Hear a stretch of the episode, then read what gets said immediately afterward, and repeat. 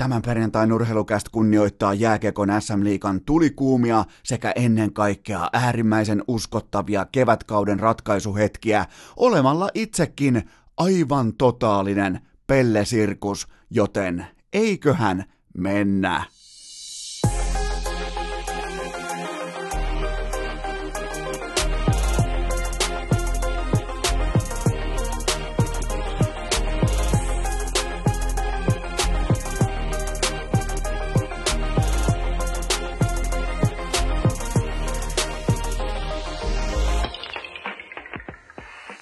Tervetuloa viikon viimeistä kertaa urheilukästin pariin on perjantai 7. päivä helmikuuta ja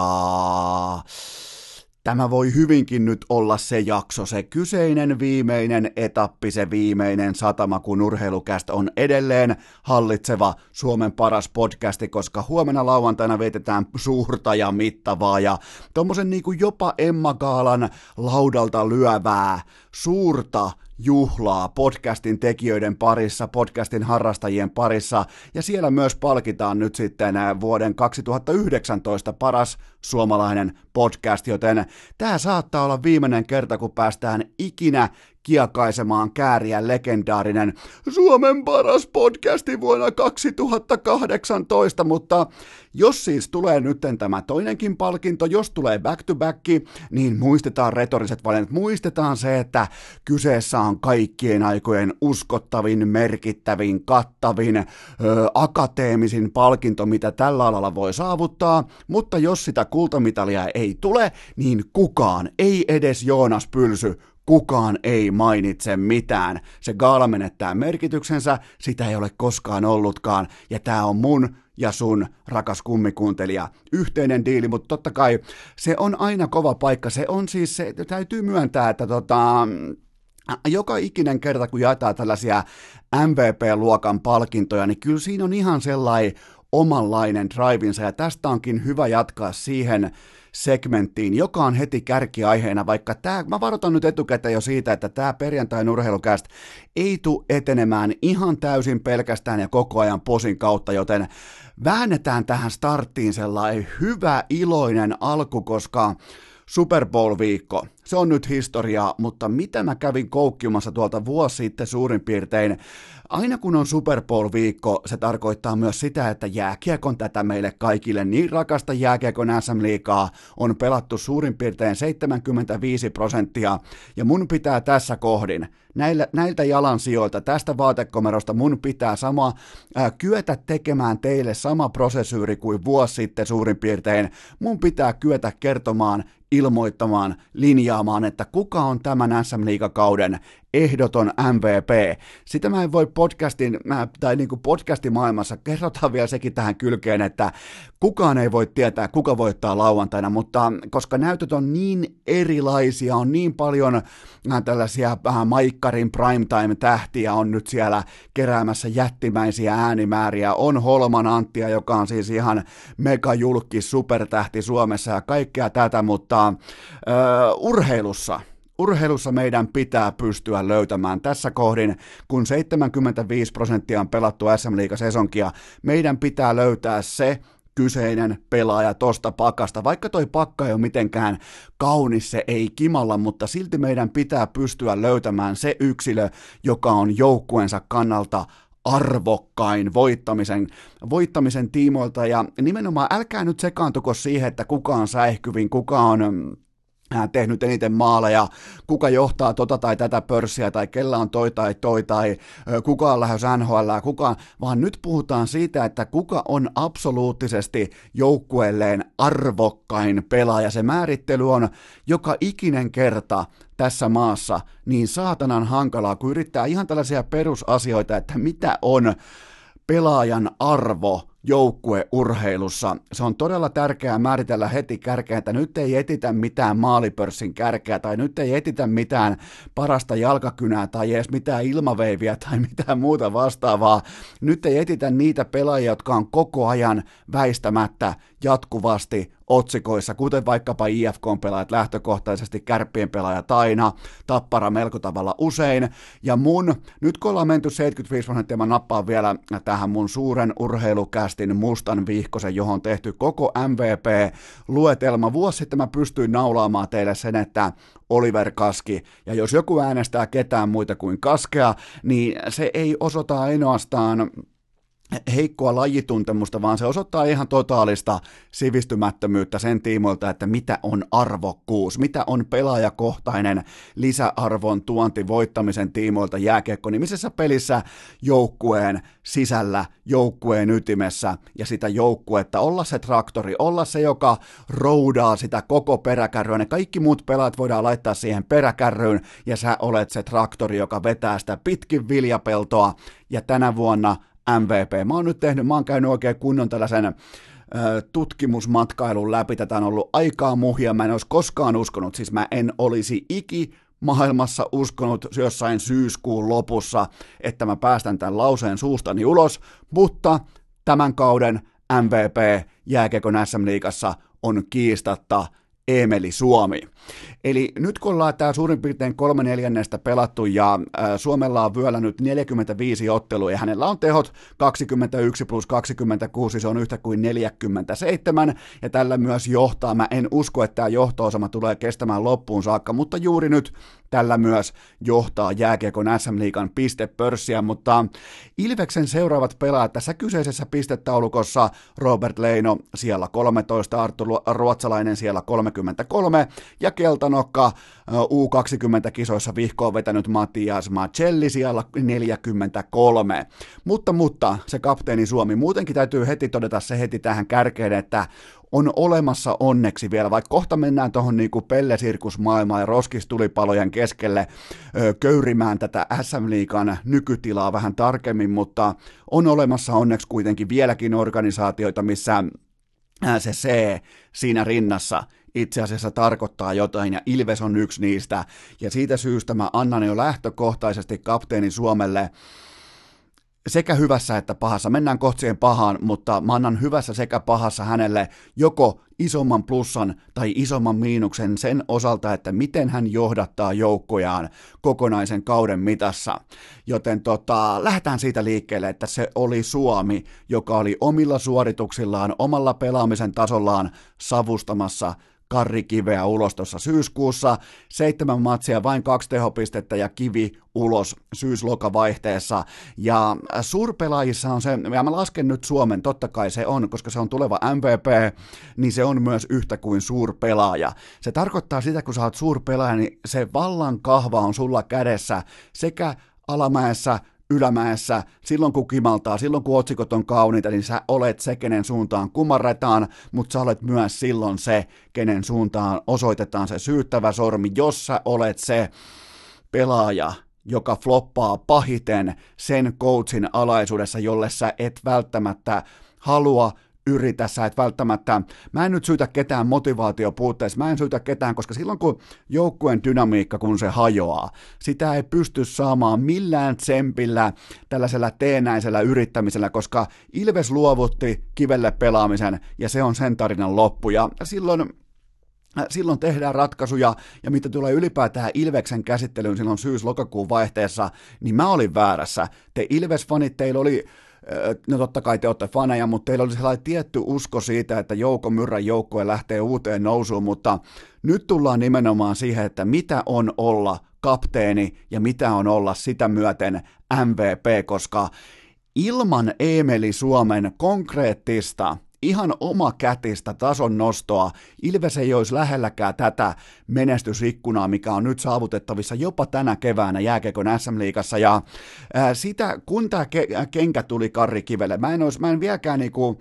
mä en näe sitä skenaariota, että mä haluaisin tietää ihan kaiken, mitä tapahtui. Luovuttiko kivi, luovuttiko pelaajat, mikä oli se, mikä aiheutti heidän välilleen korjaamattoman kommunikaatiotilanteen, että ne ei niinku ollut edes samassa kopissa enää, ne ei ollut samassa hakamettässä enää, ne ei ollut samassa Tampereen aluekoodissa enää. Se jää selvitettäväksi, en aio selvittää, ei ole aikaa muiseen, mutta tota,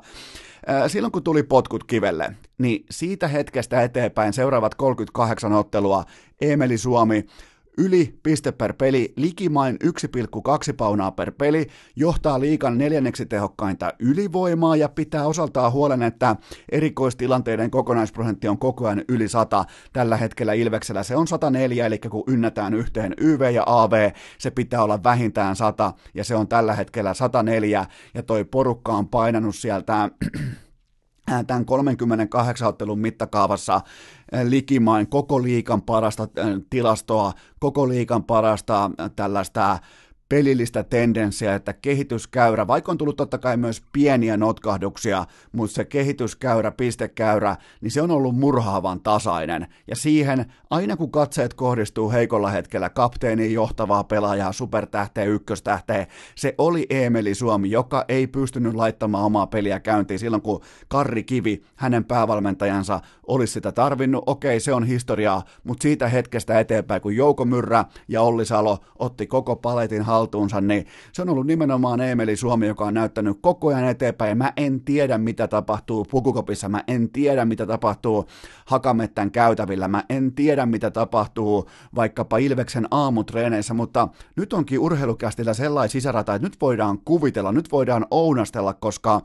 jokainen, joka katsoo jääkiekkoa, näki sen konkreettisen eron siinä, että miten Suomi, millä ryhdillä, millä meiningillä, millä kojoneksella se astui, se roudas ne kiveksensä kottikärryllä siihen hakamettän keskiympyrään, että nyt muuten loppuu tämä hevonpaska, että ei mun vahtivuorolla, tämä Seemun rinnas tarkoittaa sitä, että mä vastaan tästä koko paskasta,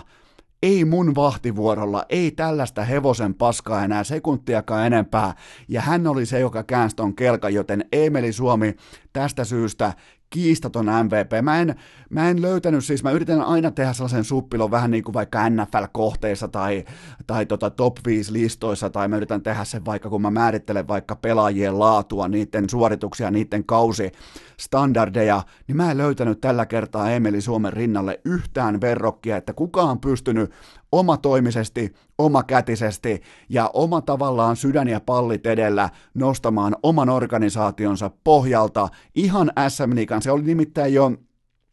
Ilves oli just sillä rajalla keikkumassa lokakuun alussa, että siitä tulee naurun aihe – ja tällä hetkellä se on pelon aihe, kun mennään kohti pudotuspelejä. Mä haluan, jos sä oot nyt vaikka, sä, te, teitä on teet kuuntelijoita SM Liikasta aivan helvetisti, niin nostakaa kättä pystyy, jos haluatte pelata Ilvestä vastaan tällä hetkellä pudotuspeleissä. Ja mä luulen, että tällä hetkellä käsiä ei nouse, ei ihan mielettömän paljon ympäri Suomen, joten tota, Emeli Suomi näistä syistä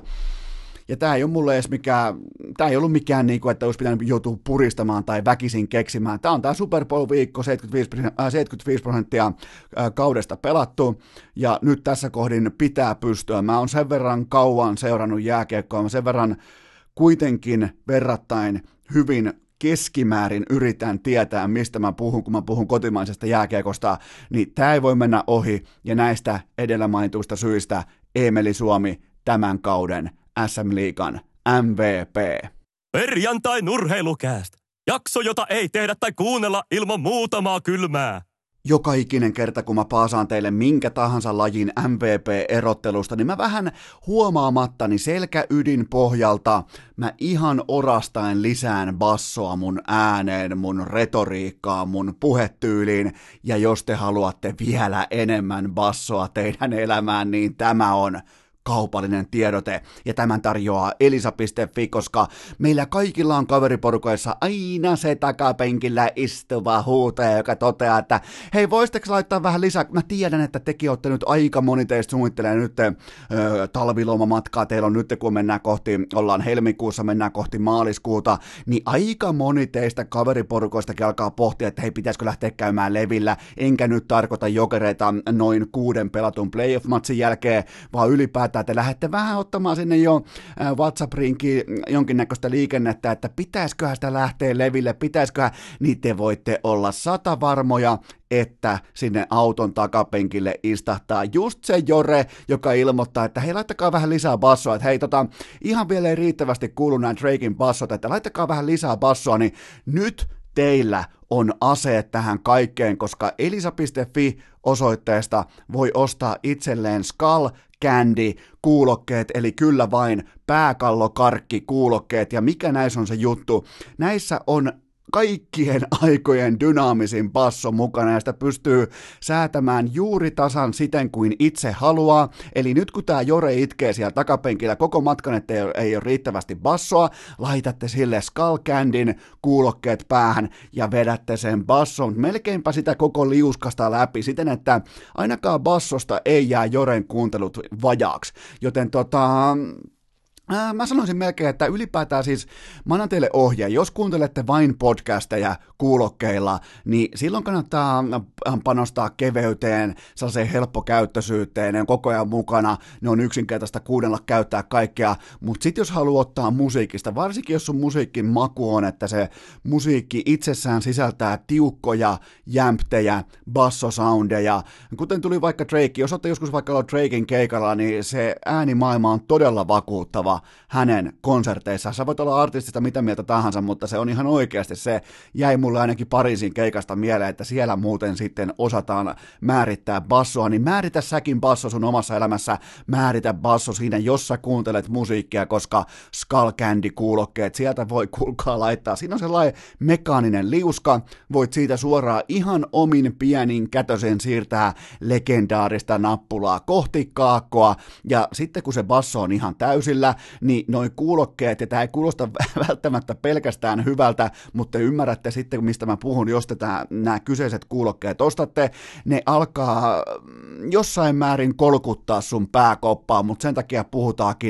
puhutaankin pääkallokarkista. Se on, se on musiikin kuuntelu sitä, kun pääsee sinne flowhun, se vähän jumputtaa ihan tuohon pääkopan kulmille se itse musiikki, itse basso, niin siitä tulee hyvät vibat, ja niillä on hyvä lähteä kohti viikonloppua, joten osoitteesta elisa.fi Skull Candy kuulokkeet. Menkää tsekkaamaan toista vielä elisa.fi ja Skull Candy kuulokkeet. Hei Lukast! Isoäidin kellarinörttien Excel-taulukko asialla jo vuodesta 2018. Ja nyt kun on saatu voimakkaassa pääkallohengessä urheilukästin kollektiiviset bassotasot aivan uudenlaisiin sfääreihin, niin miksei revittäisi sieltä komerosta koko luurankoa esiin ja puhuttaisi ihan kotvasen verran meidän kotimaisesta jääkiekon pääsarjasta, jääkiekon SM-liikasta, jonka tällä hetkellä pitäisi valmistautua kohti playoff-pushia. Sen pitäisi valmistautua siihen hetkeen, että oikein terotetaan sitä taistelumiakka, että ollaan valmiita tuossa suurin piirtein kuukauden kulattua ja paskan marjat.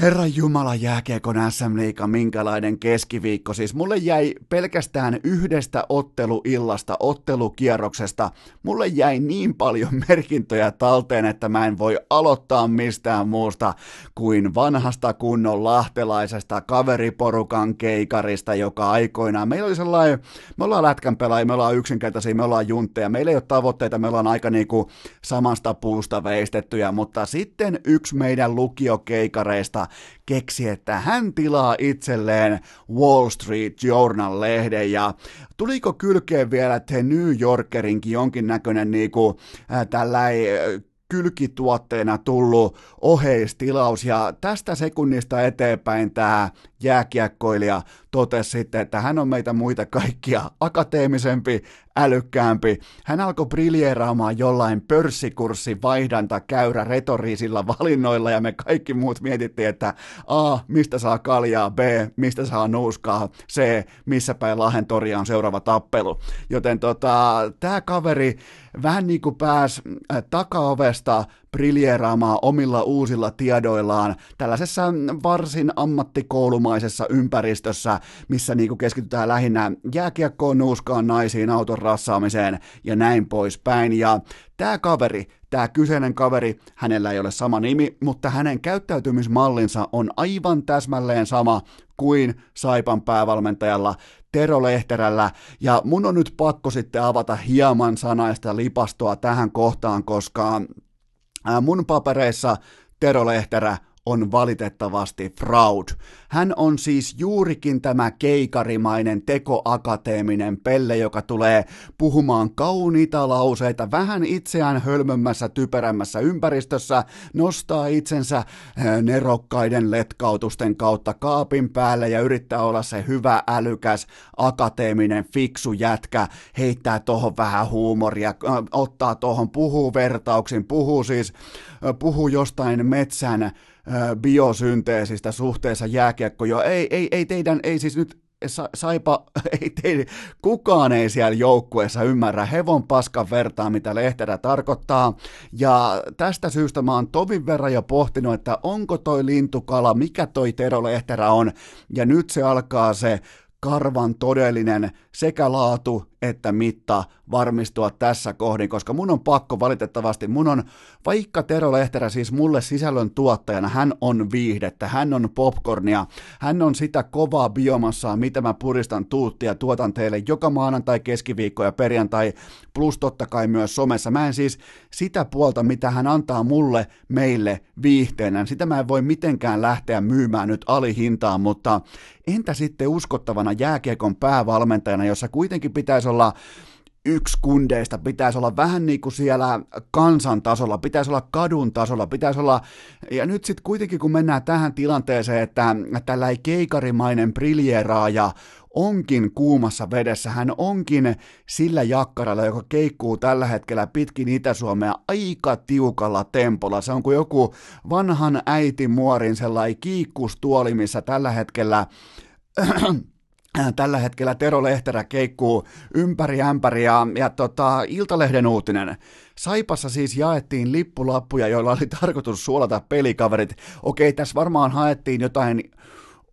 optimaalisessa vierumäki-hengessä, siis tämmöisessä, näähän syntyy nämä tämmöiset instrumentaarium-ratkaisut, tämmöiset nelimallikaaviot, nämä syntyy siis niinku todella pitkäksi venyneistä tällaisista tekotaiteellisten akateemikkojen iltakokouksista jostain Saslikin pöydässä, kun ollaan vedetty viinaa tuommoinen viisi tuntia, niin sen jälkeen aletaan keksimään, että huu, ootko lukenut Steve Jobsin kirjaa, että siellä oli tuommoinen tai joku lean johtamisen malli, että huu, siellä oli tuommoista, että nyt otetaan tämä meille käytäntöön. Eli Saipassa oli Iltalehden mukaan jaettu lippulappuja pelaajille, oli todennäköisesti myös laitettu mukaan kynä, ja tähän lappuun sitten piti kirjata, että kuuluuko nämä sun pelikaverit A. luottopelaajiin, B. ratkaisijoihin, C. henkisiin johtajiin vai D syöpäpelaajiin. Ja tämä on aika tiukka, koska nämä kaikki kolme muuta on luottopelaajat, ratkaisijat, henkiset johtajat. Nämähän on vähän niin kuin tasaraha, tällä erittäin vahva. Siis ylipäätään, jos sulla on joukkueessa useampi luottopelaaja, useampi ratkaisija, useampi henkinen johtaja, niin sun joukkueen nimi silloin ei ole Lappeenrannan saipa. Mutta tämä on hyvin mielenkiintoista, että halutaan tehdä pelaajista vasikoita, halutaan saada pelaajat tällaisessa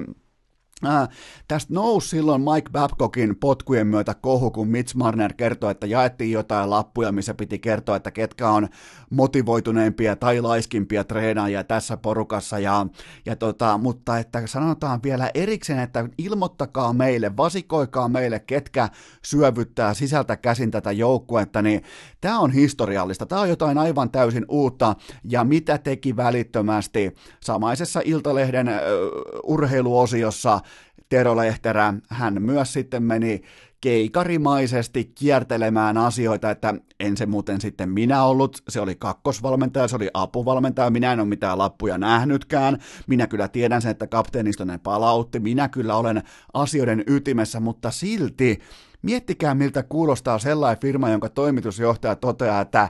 no tavallaan siis niin kuin tiesin, mutta nämä oli sitten niin kuin henkilöstöjohtajan ideoita nämä tämmöiset, että eipäs me nyt niihin fokusoiduta, että yksi nolla jukureita pataa, että kaikki on hyviä, mennään oikeeseen, mutta mm, mistä tämä teille kertoo? Kertooko tämä nyt teille siitä, että Saipa on vahvasti Lehterän hyppysissä, Lehterä on oikea jääkiekon päävalmentaja, että Lehterä on jotain muutakin kuin kauniita metaforia, kauniita lauseita, hauskoja juttuja, hyvää huumoria, tällaista niin kuin John Cruden, NFLstä John Cruden tyyppistä TV-esiintymiselle erittäin persoa toimintaa jääkiekkovalmentajan manttelin voimin. Siis tässä on hyvin paljon aspekteja, mistä me saadaan just nyt, just tässä tilanteessa kiinni, mutta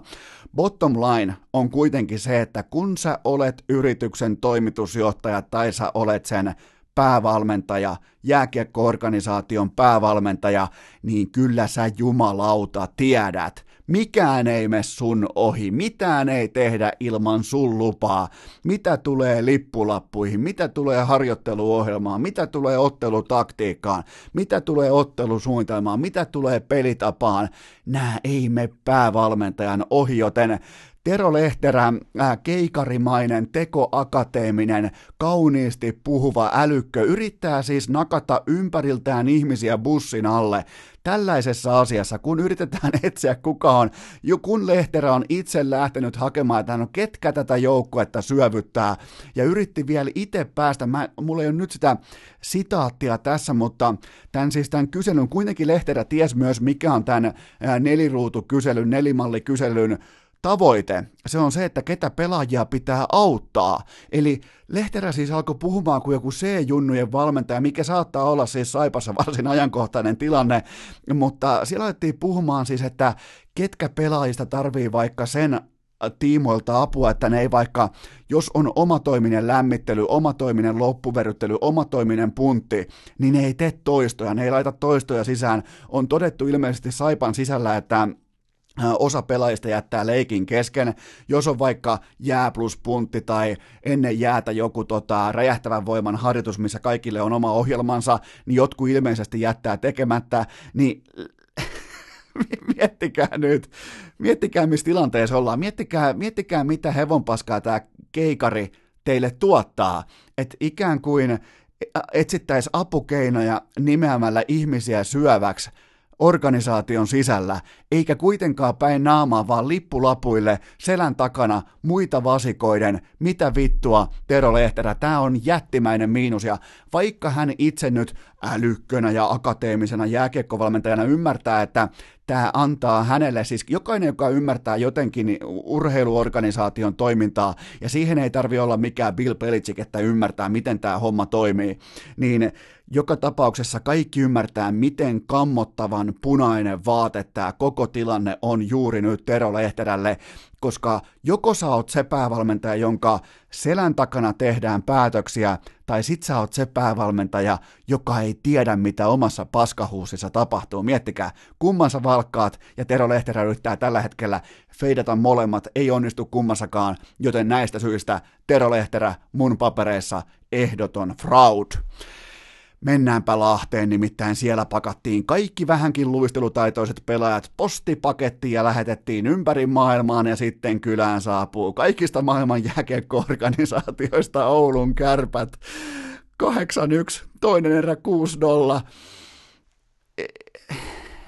sano, sano sinäkin nyt välissä jotain. Kerro, kerro, kerro sinä mulle rakas kummikuuntelija, että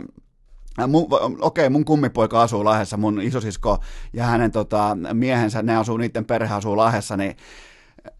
nyt jos vaikka mun kummipoika ilmoittaa, hän pelaa itse pelikansin lapsijoukkueessa ja tota, ilmoittaa vaikka, että hän haluaa nyt vaikka tota, pelikansin oman suosikkipelaajansa pelipaidan, niin miten mä voin kirkkain silmin sanoa mun kummipojalle, että joo, joo me mennään ostaa, että tota, to, to, tosi hyvä idea, että eihän me voida tietää, siis se, se lapsi ei varmasti tiedä, mutta minä, yli kolmekymppinen aikuinen mies, mäkään en tiedä, ketä pelikansissa pelaa ensi viikolla,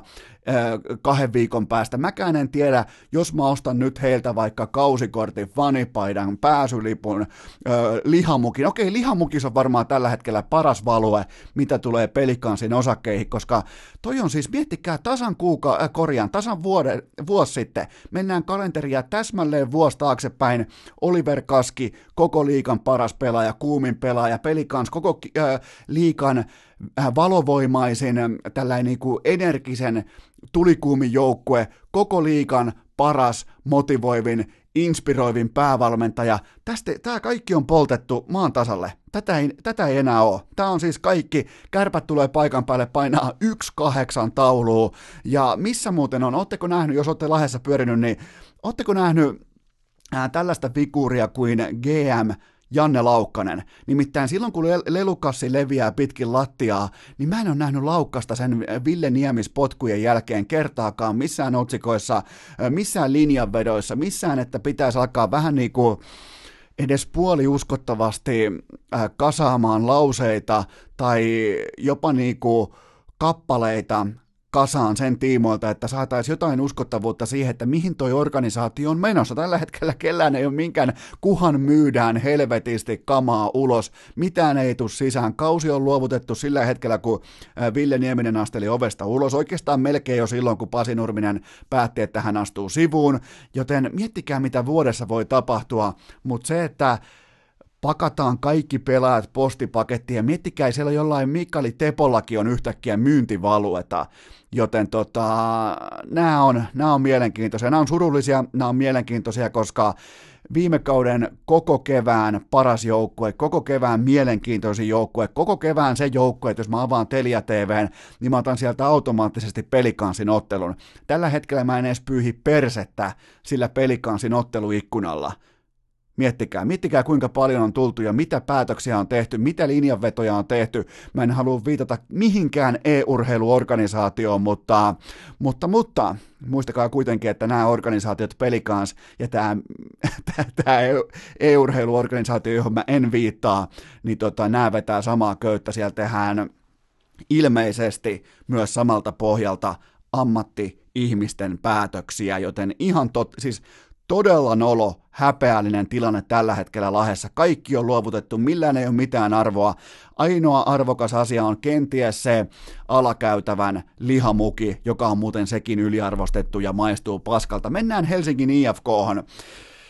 Äh, kyllä vain, kyllä vain. Kangasniemi lähti ja saitte, lähetette todella paljon mulle palautetta liittyen tähän Kangasniemi-osioon viime keskiviikon kästissä. Ja, ja tota, nyt nähtiin heti, että kun Jarno Pikkarainen pääsee valmentamaan tuommoisia 182 senttisiä leftin tai raitin, mieluiten kuitenkin leftin duunari hyökkääjiä, niin kyllä alkaa saatana tapahtua, mutta otetaan ihan vakavissa. Otetaan ihan, otetaan sykkeet alas. Kotikenttä, hallitseva mestari, legendaarinen Rinkelinmäki, kaikki pitäisi olla enemmän tai vähemmän balanssissa, pitäisi olla playoff push menossa, pitäisi olla näkymät keväästä selvät. Selittäkää mulle, selittäkää, IFK tulee paikalle kolmos- tai nelosjoukkue, ne tulee, hyvä ettei C-junnu porukalla, ne tulee Rinkelinmäelle ja voittaa 5-1 ylikävellen hallitsevan mestarin, jolla kuitenkin pitäisi olla sellainen ää, tietty mestarin identiteetti tai mestarin sydän vielä olemassa, ei mitään tämmöistä. SM Liiga on just tätä tällä hetkellä. Mitä tahansa voi tapahtua. IFK tulee C-junnu porukalla aivan täysin jo, ihan siis piti ihan oikeasti. Mun hyvin harvin, harvoin tarvitsee mennä nimenomaan IFK-pelaajista katsomaan erikseen, että ketä helvettejä nämä jätkät on. Siellä oli useampia, mutta yksi pelaaja pitää nostaa esiin. Eero Teräväinen, no tämä ei ole mikään junnu, tämä on kuitenkin jo 20-vuotias, jos sä oot oikeasti talentti, jos sä oot oikeasti laatupelaaja, sä oot vetänyt tuommoisen kolme vuotta liigaa tai kaksi vuotta NHL, joten tota, otetaan senkin tiimoilta niinku ihan askel rauhallisuuden suuntaan, mutta kuitenkin Eero Teräväinen erittäin ryhdikäs. Ja on kiva nähdä, että kun on kasvanut erään Teuvo Teräväisen saappaissa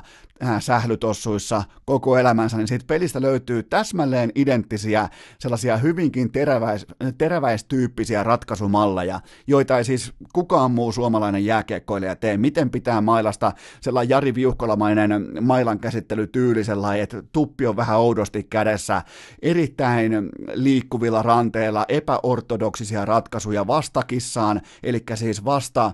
mäkeen, vasta aaltoihin, luisteluita. Se, kun kaikki muut liikkuu tonne, sä liikutkin tonne, kun kaikki muu actioni liikkuu vasemmalle, sä lauotkin oikealle, kaikkea tämmöistä. Erittäin mielenkiintoinen pelaaja, mutta se, että HPK häviää tämmöisen ottelun 1-5 himassaan, niin se ei ole IFKn hyvyyttä, vaan se on HPKlta todella häpeällinen kotiilta, mutta, mutta, mutta, tuli annettua, tai siis on tullut annettua negaa IFKn markkinointi kautta some-osastolle. Ja muistakaa aina se, ikuisesti ja aina, se osasto ei operoi ilman sen kattojärjestön, sen ylimmän johtoportaan linjanvetoja, lupaa, mandaattia, joten kun on tullut, äh, tullut kritisoitua nämä kaikki, että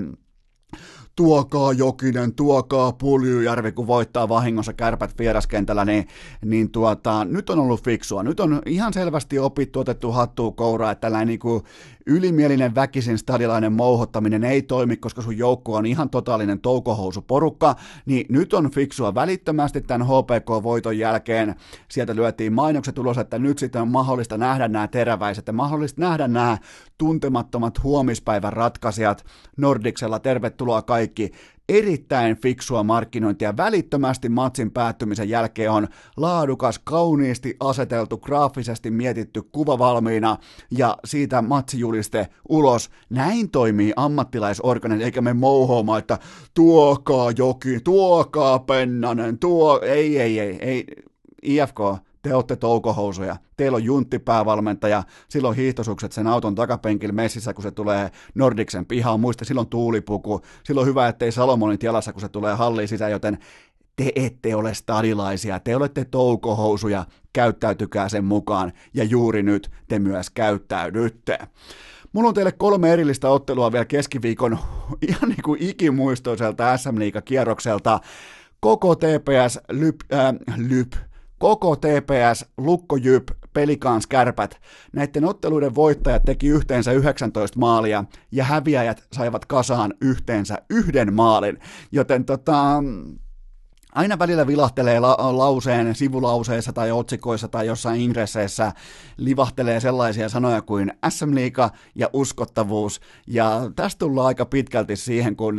voittajat tekee 19 kaappia kolmessa ottelussa ja häviäjät saavat kasaan yhden maalin. Ja mennään helmikuuta ja tuolla kuitenkin pitäisi olla jonkin näköistä merkitystä sillä, että tuut tänään jääkiekko-otteluun. Ja puhutaan nyt vaikka ensin pelaajista, siis sillä pitäisi olla jotain väliä, että onko sulla, sä kuitenkin tienaat keskimäärin semmoisen SM-liigassa semmoisen suurin piirtein 4800 euroa kuukaudessa, ja sul, vaikka se lukee siinä kalenterissa, ei välttämättä sua kiinnosta, mutta se on jumalauta sun duuni, mennä sinne hallille ja esiintyä, tehdä töitä, ansaita se palkkasekki, ja siellä tulee kolme joukkuetta, TPS, JYP ja pelikans kaukaloon ilman minkään näköistä valmistautumista, ammatti, ammattilaisten ammattimaisuutta, ilman minkään näköistä suhtautumista siihen, että kenties tänään on joku ehkä jopa ostanut meidän takia. Mieti, ihmiset käyttää kolme tuntia teidän takia arjestaan aikaa tulemalla hallille, vaikka kausi on luovutettu, niin kuin pelikansin tapauksessa, tullaan silti hallille, käytetään siihen aikaa, käytetään siihen rahaa, mietitään kuka hakee lapset tarhasta, lähteekö perhe mukaan, lähteekö itse asiassa tällä hetkellä pelikansin kotipelit pitäisi laittaa K18-kyltin alle, mutta miettikää, nämä tulee nämä saatanan paskahousut, saapuu tonne omalle työpaikalleen, toteaa vaan, että no liksa juoksee, mitäs tässä, ensi vuonna mennään KHL, ei muuten mennä. Aivan uskomaton, siis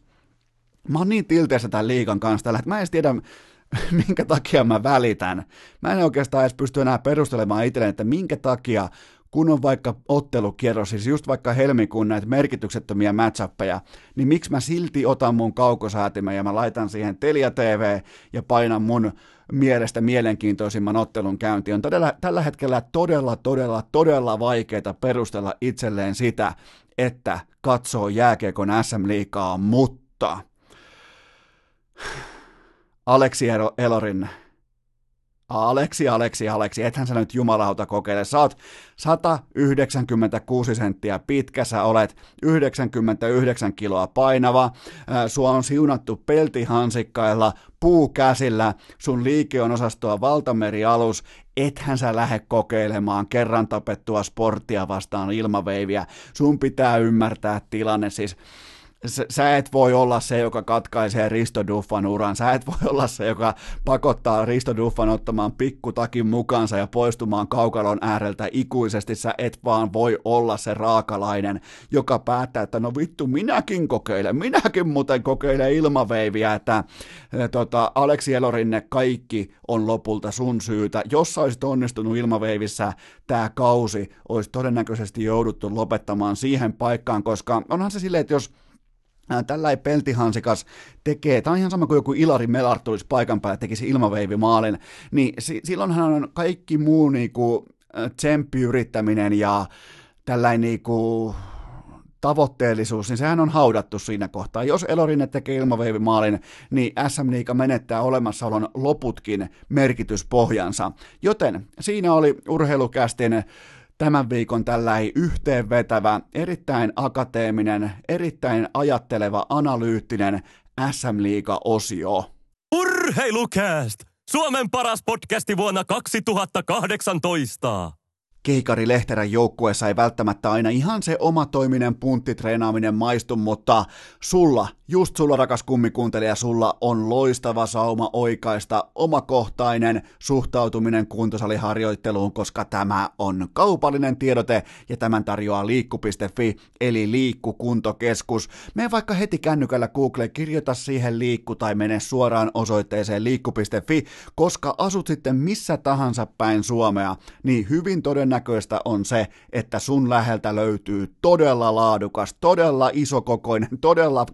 käyttömukavuudeltaan huippuluokan liikku kuntokeskus, josta löytyy kaikki tärkeimmät laitteet, kaikki optimaaliset puitteet, kaikki se ja se mikä mua kiehtoo liikus kaikista eniten on se, että ei minkäännäköisiä sitovia pitkiä sellaisia asiakkaan kannalta erittäin ongelmallisia sopimusrunkoja, vaan maksat joko kuukauden tai maksat vuoden ja that's it. Kaikille sama hinta, selkeä kaava, selkeä paketti, ei lyijyttämistä ja lyijyttämisestä puheen ollen. Joka maanantai, tiistai, keskiviikko sä voit mennä tutustumaan liikku kuntokeskusten palveluihin, eli kellon välillä 16 ja 19 voit kävellä vaan ovesta sisään ja ilmoittaa, että minä tulin nyt reenaamaan, että pistäkääs magnesiumia esiin, että nyt muuten nousee Volvo penkistä, niin käykää testaamassa, koska hyvä puoli on myös se liikku.fi toimintamallissa, että ne ei lähde lyijyttämään perään. Ne, keskimäärin, kun sä meet Suomessa tutustumaan johonkin kuntosaliin, niin ne sulkee sut sinne tota, painovarastoon ja ne pitää sua siellä ilman ruokaa, ilman valoa niin kauan, että sä oot antanut heille kaikki sun henkilökohtaiset tiedot, markkinointiluvat, markkinointitiedot, ihan kaikki käytettäväksi. Liikku.fi ei tee mitään tällaista, ne ei lähde lyijyttämään perää, koska jos sä tykkäät ja jos sä lähdet asiakkaaksi, niin ne myös luottaa siihen, että teidän välille syntyy laadukas, aito, vilpitön asiakassuhde, joten tätä etsii liikku.fi, joten jos sä etsit, koska nyt mennään kuitenkin jo, Herran Jumala, nyt on helmikuu, maaliskuu tulee kohta, sen jälkeen on huhtikuu, ihan kohton toukokuun, mikä tulee sen jälkeen kesäkuu, sun pitää olla kesäkunnossa ja sä et ole vielä edes aloittanut, joten kirjoita Googleen liikku.fi ja mene nauttimaan Suomen parhaista, oikeastaan niin kuin, ei ainoastaan parhaista, vaan mukavimmista, kattavimmista, sit ylipäätään, kun me ollaan ihan rehellisiä, kun menee salille, niin sä et halua koko ajan nähdä, että joku tekee sun vieressä, tuijottaa sun oikein satana suoraan silmiin, yrität tehdä sillä sun suosikki konetta, niin välittömästi joku on kyttäämässä sitä samaa konetta, ja jos ei ole, niin se tulee siihen viereiseen laitteeseen, se tuijottaa sua suoraan silmiin, joten valitse liikku.fi ja nauti siitä, että sulla on tilaa, sulla on aikaa ja sulla on just semmoset puitteet, kuin sä itse haluat ympäri Suomen osoitteen liikku.fi. Menkää tutustumaan liikku.fi. Perjantai urheilukääst! Kuuntelijoina vain meton kuhtujat ja inbox-kori. Kuten kaikki kummikuuntelijat tietää jo satojen toistojen perusteella, että mua kiehtoo urheilussa tismalleen se hetki, kun yksilön pitää pelata korttinsa täsmälleen oikein suhteessa ilmapiiriin, suhteessa huoneen lämpötilaan, suhteessa odotuksiin ja suhteessa kaikkeen siihen, mitä sun ympärillä tapahtuu juuri nyt, juuri tällä hetkellä. Ja tässä tullaan siihen, minkä takia mä olen pitänyt aina Kasperi Kapasta uransa suhteen totaalisena idioottina. Tämä käsittelee vain jääkiekkoa, vain sitä, miten kannetaan itsensä läpi sen uran, se prime time ikkuna, se on nyt auki. Se ei ole auki 10 vuotta, se ei ole auki 15-20 vuotta. Se on tässä ja nyt. Puhutaan kuitenkin NHL-tasolla erittäin marginaalisesta pelaajasta, kolmos-kakkosketjun työmyyrätyyppisestä hyvästä AV-pelaajasta, joka on erittäin rajoittunut sen tiimoilta, että kuinka paljon se pystyy pysymään kiekossa täydessä vauhdissa, kuinka paljon se pystyy tekemään peliä. Sen pitäisi, jos kenen, sen pitäisi Herran Jumala tiedostaa se, että sillä ei ole varaa ryssiä yhtään. Mitä Kasperi Kapanen tekee? Se ryssii kerta toisensa jälkeen ja yhä uskomattomilla tavoilla. Siis nyt hän sai puheenvuoron, siis torontolaismedia, paikalliset kanadalaistoimittajat oli todella tarkkana sen tiimoilta, koska tuore, tai no ei nyt välttämättä enää niin tuore päävalmentaja Seldon Keefe siirsi vastuun Kapaselle, että hän saa itse, sitä kutsutaan termillä, adressoida mediaa. Hän saa itse kertoa, että mitä tapahtui, minkä takia tuli hyllytys, minkä takia tuli kurinpitotoimintaa suhteessa organisaatiolta pelaajan suuntaan, ja Kapanen sai vapaasti kertoa ilman kenenkään muun opastusta, narratiivin ohjailua, että mitä on tapahtunut, miten toimitaan, mikä tämä rangaistus oli ja miltä se tuntui, niin minkälaisen idiootin se tilanne vaatii, että se menee tekemään itsestään toisteisen idiootin sillä hetkellä, kun se olisi voinut todeta, että okei,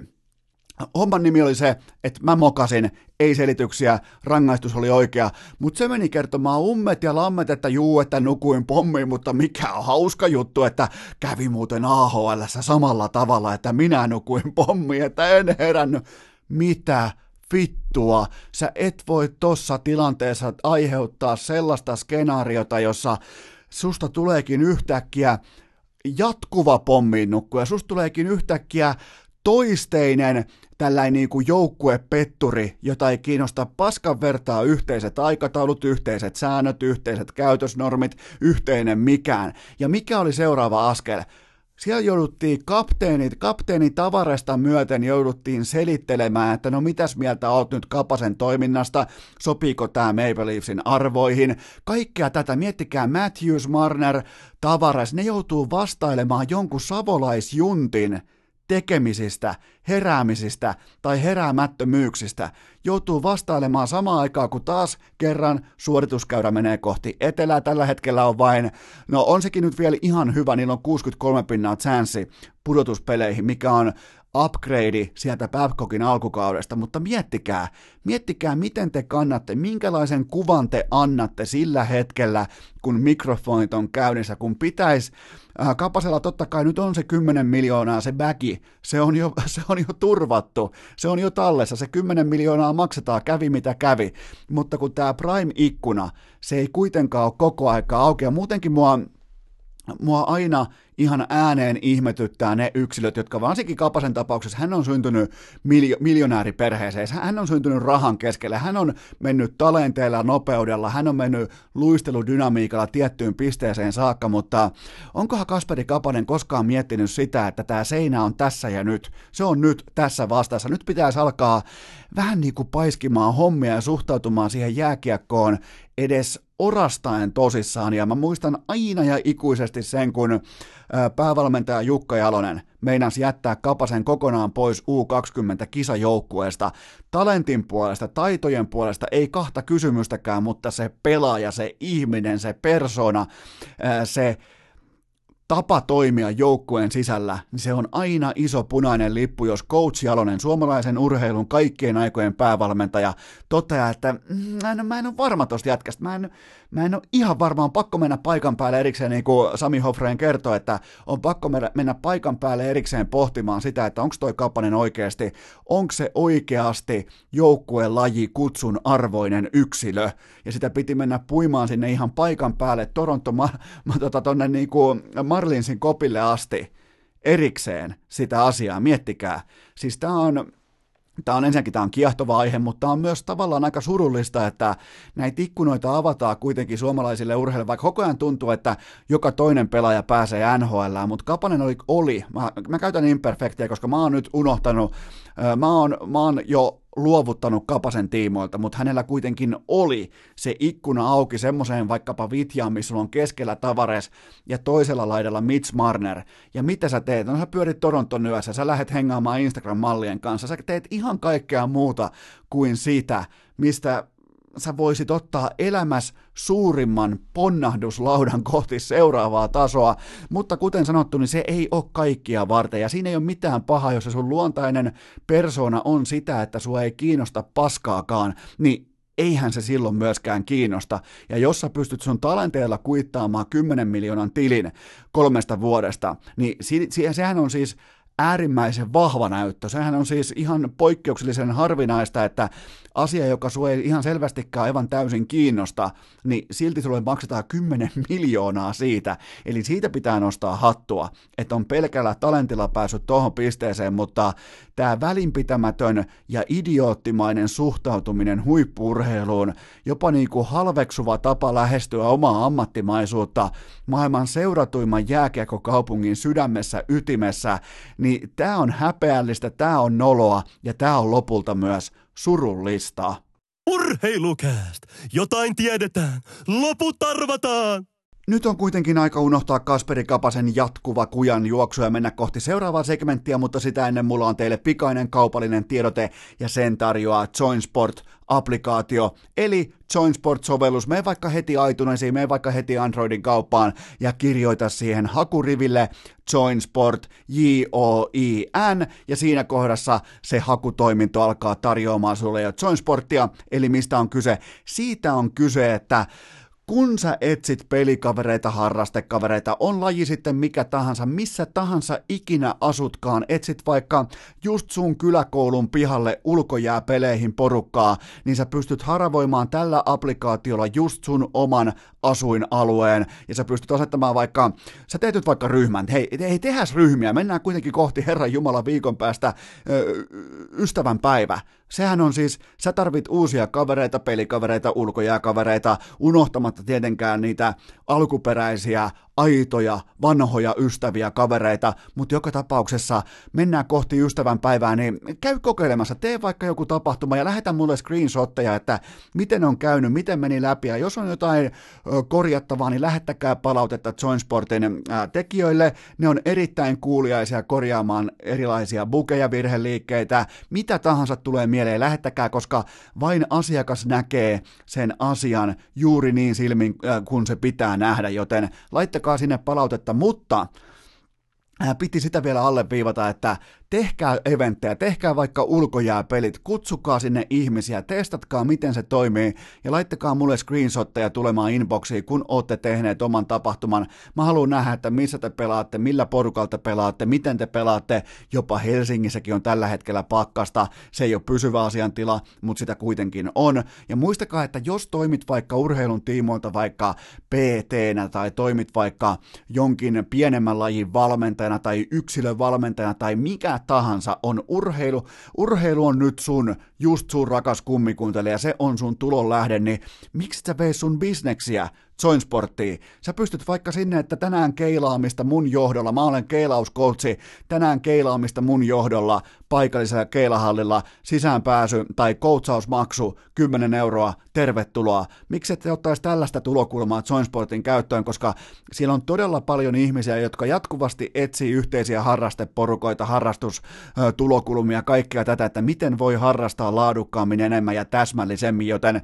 Joinsport kaikki harrastekaverit käden ulottuvilla, ei tarvi mitään muuta kuin applikaation ja sukella mukaan siihen maailmaan, missä voi kutsua kenet tahansa pelaamaan mitä tahansa lajia, joten sun valinta tästä eteenpäin on Joins Sport. Urheilukääst! Tavoitteena hankkeen pääsykokeet, oma purjevene ja OCTPSn osakkeet. Koko Suomen kultakaapo Kippo Kappo Kaapo Kakko täyttää ensi viikolla 19 vuotta, joten otetaan sykkeitä alas ja puhutaan siitä ihan rauhassa, että missä nyt ollaan, missä mennään, mikä on Kaapo Kakon tilanne juuri nyt NHL-jääkiekkoilijana, ja se ei ole mitenkään mielettömän kaksinen, koska koko tämä kausi, tämä on ihan totaalinen fiasko, niin seuran, organisaation kuin itse lopulta myös pelaajan kannalta, mutta tarkastellaan ensin sitä, että miten tähän ollaan päädytty, koska missään vaiheessa mulle ei tullut tunnetta. Nyt ollaan kuitenkin jo helmikuussa, Herran Jumala, kohtollaan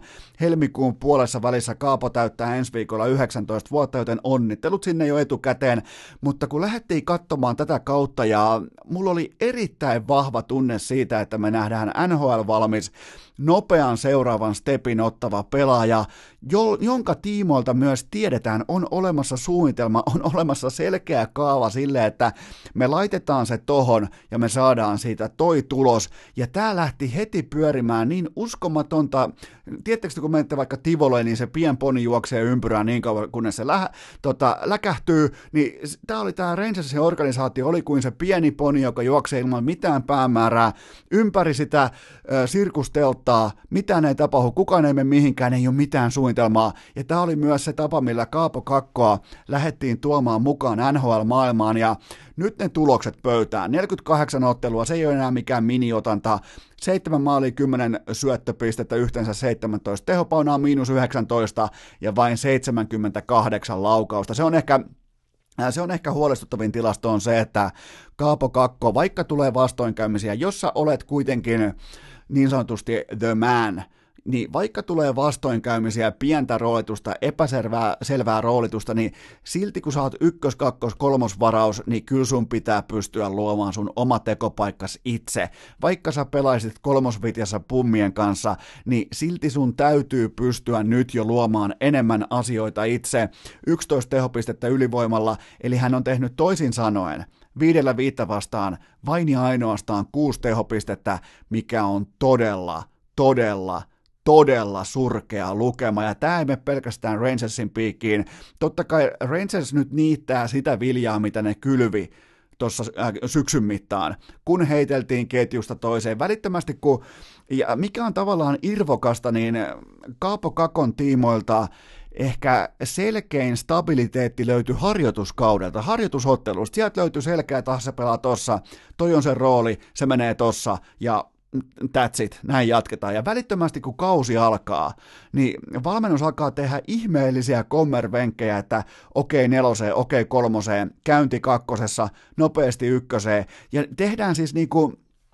tehdään pelutuspäätöksiä ihan yksittäisten erien perusteella. Nytkin vaikka toissa yönä Toronto Maple Leafs on vieraana Madison Square Gardenilla, mulla oli jetläkit päällä, mä en oikein kunnon saanut unta, joten mä katsoin jääkiekkoa, niin tämä Auston Matthewsin aika mielettömän upea muuten rystymaali, kannattaa katsoa nauhalta, jos jotenkin pystytte sen vielä poimimaan esiin, niin se rysty vantaimeri, niin Kaapohan häviää siinä tilanteessa heikosti merkatun päätypaini tilanteen, missä oikeastaan siis mä en edes tiedä, miksi se oli siellä päädyssä hörkkimässä, mutta se joka tapauksessa oli. Hän pelasi siis ykkös, hän aloitti ottelun ykkösketjussa, koska hän pelasi Dallas-ottelun laadukkaasti 0 plus 1 ja pelasi tuommoisen liki 18 minuuttia. Niin nyt sitten tämän Matthewsin maalin jälkeen ilmeisesti todettiin sitten Rangersin valmennuksen puolella, että okei, ei kaapoa kentälle enää, ja se ilta ikään kuin tyssäs loppu siihen, vaikka Rangers voitti sen peli, vaikka sen pelit on ihan täysin yhden tekeviä kenenkään kannalta, niin silti jostain syystä on varaa lähteä leikkaamaan nimenomaan Kaapo Kakon peliajasta, koska nythän vaihtoehtoja on ollut käsissä tasan kaksi kappaletta. Joko se pelaa 21 minuuttia AHL, tai sille nyt kun kausi on ohi NHL-puolella, niin sille väkisin pelutetaan se rooli, missä se saa riittävän määrän toistoja sisään huippu, maailman keskeisimmän huipputason urheilijoita vastaan, jotta se pystyy Herran Jumala kehittymään, tai mikä parempaa, pystyy treenaamaan otteluiltoina pelaamisen muodossa. Ei tuolla joukkueella mitään muuta tällä hetkellä läsnäolon tarkoitusta kuin saada ne pelaajat, jotka on tuossa organisaatiossa nyt seuraavat ainakin 5, 6, 7 vuotta jopa, saada just nyt ne pelaajat pelaamaan elämänsä jääkiekkoja, jotta ne pystyy ulosmittaamaan siitä sitä potentiaalia tulevaisuudessa, mutta ei, yksi huono vaihto, huono merkkaus omissa, niin laitetaan hyvä, ettei kokonaan villaan 18-vuotias pelaaja, keskellä helmikuuta kausi ohi. Mä en ole ymmärtänyt missään vaiheessa tätä niin kuin,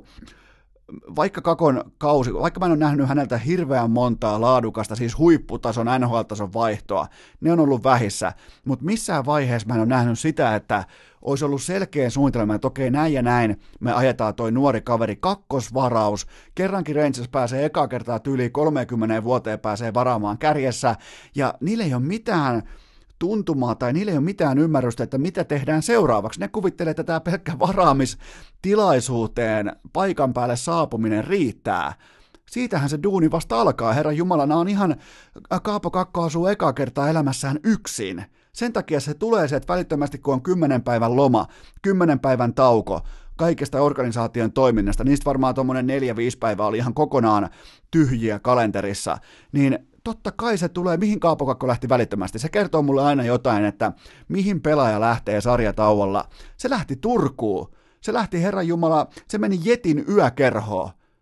Miettikää, se tulee, se lentää siis vapaaehtoisesti ää, pitkän lennon, tommosen yhdeksän tuntia New Yorkista Helsinkiin, siitä sitten vielä autolla Turkuun ja menee yötä myöten pilkkuun asti Jetin yökerhoon. Miettikää, joku on tosi pahasti viha, äh, via, vialla, ja sitten vielä äh, tota, tähtipelaaja Mika äh, hän totesi, että Kaapo on jotenkin, hän niin totesi, että hän on yrittänyt puhua vähän suomea, yrittänyt puhua englantia, yrittänyt tsempata, mutta hän on huomannut, että Kaapo on ollut tälleen niin kuin joulun jälkeen vielä normaaliakin hiljaisempi, mikä on siis, se on huo, jos, jos painaa päälle pelillinen alakulo, se tarkoittaa myös sitä, että silloin painaa päälle myös kotiikävä, painaa päälle myös ihan tällaiset arkiset, arkiset huolet, ihan siis tekin olette joskus ollut 18-vuotiaita. Miettikää, mieti itse 18-vuotiaana työilmapiiriin ja kulttuuriin, jossa organisaation katto ei anna sulle mitään. Ne, ne, ne heittää sua ketjusta toiseen, sä tuut treeneihin, sä et koskaan tiedä, että sä ykkös- vai nelosketjun jätkä, sulla ei ole mitään kestävää stabiliteettia koko sun toiminnassa, sua kohdellaan kuin, no, no ei nyt välttämättä voi sanoa, että halpaa rukkasta, mutta hyvin lähellä sitä, että sulle ei siis ole mitään arvoa tuossa, tai sulle tulee se tunne, kun sä menet hallille, että sulla ei ole mitään arvoa tuossa organisaatiossa, niin totta kai sä otat ekan lennon ja lähet Turkuun. Mieti, sä lähet Turkuun. Tämä on ensimmäinen kerta, kun mä kuulen ikinä, että suomalainen NHL-pelaaja tulee Suomeen lyhyellä sarjatauolla, erikseen Herran Jumala Suomeen tulee ja vielä kaikista maailman kaupungeista Turkuun ja kaikista maailman yökerhoista Jetin yökerhoon, ja eiköhän sieltäkin nyt vasikat vuotanut sitten, että äkkiä seiskan kuvaat paikalle, että kultakaapo on nyt täällä, mutta kaiken kaikkiaan surullinen, kaiken kaikkiaan vaatimaton, jotenkin niin kuin alakuloinen ja sellainen kausi, molemmin puolin pöytää, sekä pelaaja että organisaatio, että mulle ei ole missään vaiheessa tullut semmoista tunnetta, että nämä kaksi osapuolta olisi toistensa kanssa samalla sivulla tuossa pöytäkirjassa. Joten siitä syystä Kaapo Kakon tulokaskausi, ihan totaalinen fiasko, ihan totaalinen ohikausi, mutta siltikään muistakaa, nyt puhutaan 18-vuotiaasta pelaajasta, joka täyttää ensi viikolla 19. Kun saadaan asetettua tämä pelaaja, niin kuin, tai ylipäätään ihminen tonne Manhattanille, kun saadaan kotiikävä pois, kun saadaan ne arkiset alakulot pois, kun saadaan se jätkä taas niin kuin puhumaan kopissa, kun saadaan vetämään se posin kautta, se tulos odottaa tuolla jossain, mutta tämä on todella heikosti johdettu kokonaisuus, mitä me ollaan saatu todistaa Kaapo Kakon ruukiekauden tiimoilta. Perjantai, kästi kaiuttimiin, triplaus käyntiin, sauna tulille, kylmä käteen ja huoli pois. Tulee myöntää ihan vilpittömästi, että toisinaan sitä tulee pysähdyttyä ihan erikseen numeroiden äärelle. Ja Alexander Ovechkin viimeiset kymmenen ottelua tätä jaksoa tehdessä 16 maalia, Detroit Red Wings, eli tuo Michiganlainen roskistulipalo, se on tällä hetkellä viimeiset kymmenen ottelua tätä jaksoa tehdessä 15 tehtyä maalia, joten Ovechkin Yksi pelaaja on tehnyt enemmän jääkiekon ammattisarjassa maaleja kuin kokonainen jääkiekkojoukkue, missä on joka ilta kuitenkin kentällä tommonen raasti leikattuna suurin piirtein 18 kenttäpelaajaa. Siellä on suurin piirtein kaksi maalivahtia, nekin voi tehdä maalin, kuten huomattiin Pekka Rinteen tapauksessa. Niin kertokaa mulle nyt Herran Jumala, että miten tämä ei ole pelkkää Alexander Ovechkinin tulikuumuutta, vaan miten ylipäätään Detroit Red Wings pystyy pelaamaan jääkiekkoa tuossa pelitempossa noilla hyökkäyspeliä nuoleskelevilla säännöillä, miten se pystyy tekemään vain